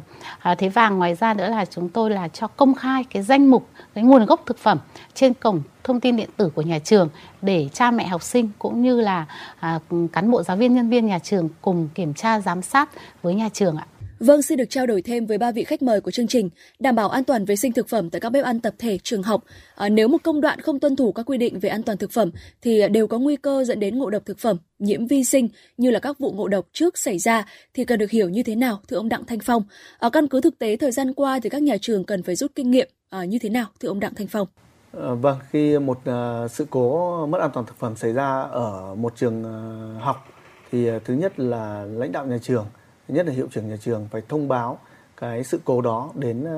phòng y tế, đến trung tâm y tế, và qua đó thì phòng y tế và sẽ báo cáo Ủy ban nhân dân quận để xin cái hướng tiếp tục điều tra và xử lý. Sau khi phòng y tế xuống và trung tâm y tế lấy mẫu để sau khi phòng y tế và trung tâm y tế xuống nhà trường thì thứ nhất là phải niêm phong các cái mẫu lưu tại phía nhà trường và gửi về Chi cục An toàn thực phẩm làm xét nghiệm tìm nguyên nhân. Chi cục An toàn thực phẩm cũng sẽ phối hợp cùng với phòng y tế, trung tâm y tế quận trên địa bàn để điều tra cái nguyên nhân xử lý ngộ độc thực phẩm và đưa toàn bộ những cái trường hợp mà có sự cố mất an toàn đó đến các bệnh viện nơi gần nhất để tiếp tục điều trị và trong quá trình tìm nguyên nhân để xử lý triệt để. Dạ vâng, để bếp ăn tập thể, các trường học đi vào nền nếp hơn, phòng y tế quận tiếp tục tham mưu với chính quyền địa phương để có những chỉ đạo cụ thể như thế nào với các nhà trường. Xin bà Lê Thị Thanh Bình, trưởng phòng y tế quận Hà Đông có thể nói rõ hơn được không ạ? Thưa bà. Vâng, để nâng cao hiệu quả công tác đảm bảo an toàn vệ sinh thực phẩm đối với các bếp ăn trường học thì cần phải phát huy vai trò kiểm tra, giám sát đồng thời của cơ quan quản lý nhà nước, nhà trường và của hội cha mẹ học sinh. Về phía cơ quan chức năng thì cần tiếp tục tăng cường công tác tuyên truyền, kiểm tra, giám sát và truy xuất nguồn gốc thực phẩm đối với các thực phẩm được đưa vào bếp ăn. Đối với các nhà trường thì cần củng cố các cái điều kiện cơ sở vật chất, trang thiết bị phục vụ cho bếp ăn, đồng thời thực hiện đúng những cái quy định đảm bảo về an toàn thực phẩm như là lưu mẫu, rồi kiểm thực 3 bước và các cái quy định khác. Và đối với hội cha mẹ học sinh thì phải nâng cao cái vai trò giám sát thường xuyên cũng như là đột xuất đối với cái việc đảm bảo an toàn thực phẩm của các cái bếp ăn trong nhà trường. Cùng một lúc thực hiện vai trò của cả ba mũi như vậy thì chúng tôi tin tưởng rằng cái công tác đảm bảo an toàn thực phẩm đối với các cái bếp ăn trường học sẽ ngày càng được nâng cao và sẽ đưa đến cho các cháu những cái bữa ăn đảm bảo chất lượng cũng như là an toàn. Dạ vâng, vậy về phía các đơn vị nhà trường thì cần tiếp tục thực hiện tốt hơn công tác quản lý tổ chức bếp ăn bán trú ra sao? Thưa bà Nguyễn Thị Bình, hiệu trưởng trường Mầm non Nhân Chính, quận Thanh Xuân ạ. Vâng, để thực hiện tốt cái công tác quản lý về vệ sinh an toàn thực phẩm trong nhà trường thì trước tiên là nhà trường phải kiểm soát thật chặt chẽ cái nguồn gốc thực phẩm và cũng như là các cái nhà cung ứng thực phẩm thì phải được thường xuyên giám sát các cái nhà cung ứng. Thứ hai nữa là nhà trường phải thực hiện cái kiểm soát chặt chẽ cái khâu chế biến, bảo quản và vận chuyển thực phẩm trong nhà trường và thực hiện cái việc lưu nghiệm thực phẩm cũng như là thực hiện cái việc giao nhận thực phẩm,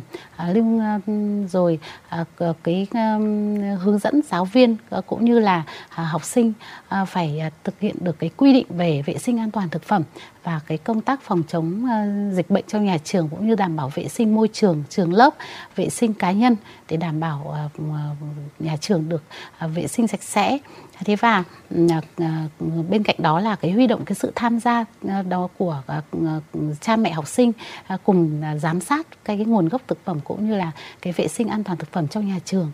Vâng, một lần nữa xin được cảm ơn cả ba vị khách mời đã tham gia chương trình tọa đàm chủ đề về đảm bảo an toàn thực phẩm tại các bếp ăn tập thể trường học trên địa bàn thành phố. Thưa quý vị, vẫn biết rằng bếp ăn tập thể tại các trường học đều ảnh hưởng trực tiếp đến học sinh, cán bộ nhân viên, giáo viên tại mỗi nhà trường. Nên khi xảy ra ngộ độc thực phẩm là người đứng đầu đơn vị hoàn toàn chịu trách nhiệm. Cùng với đó là truy xuất tận cùng đến nguồn gốc thực phẩm đối với các đơn vị liên đới vì liên quan trực tiếp đến sức khỏe và tính mạng của mỗi người. Nên mọi khâu trong nhập nguyên liệu, chế biến và bảo quản thực phẩm tại các bếp ăn tập thể đến ra tận bàn ăn thì đều phải tuân thủ nghiêm ngặt các quy định về vệ sinh an toàn thực phẩm, tránh những sự cố đáng tiếc xảy ra như thời gian qua. Đến đây thì thời lượng của chương trình của chúng tôi ngày hôm nay cũng đã hết. Cảm ơn quý vị và các bạn đã quan tâm theo dõi.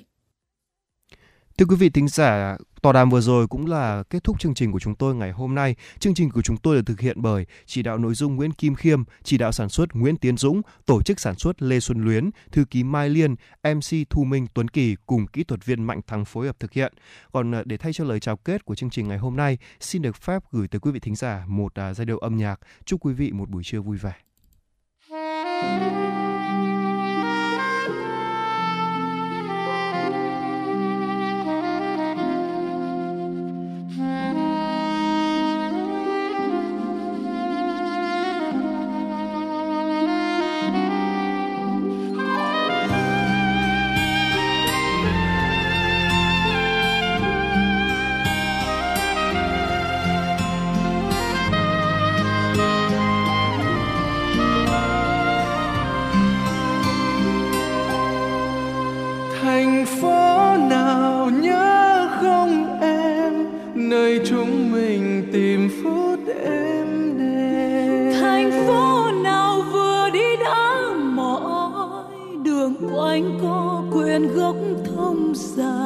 Chiều đan tay nghe nắng chan hòa, nắng hôn nhẹ làm hồng môi em. Mắt em buồn, trong sương chiều anh thấy đẹp hơn. Một sáng nào nhớ không em, ngày Chủ nhật ngày của riêng mình. Thành phố buồn nằm nghe khói tỏa, người lứa thưa chìm dưới sương mù. Quỳ bên nhau trong góc giao đường, tiếng kinh cầu dệt mộng yêu đương. Chúa thương tình sẽ cho mình mãi mãi gần nhau. Rồi từ đó vì cách xa,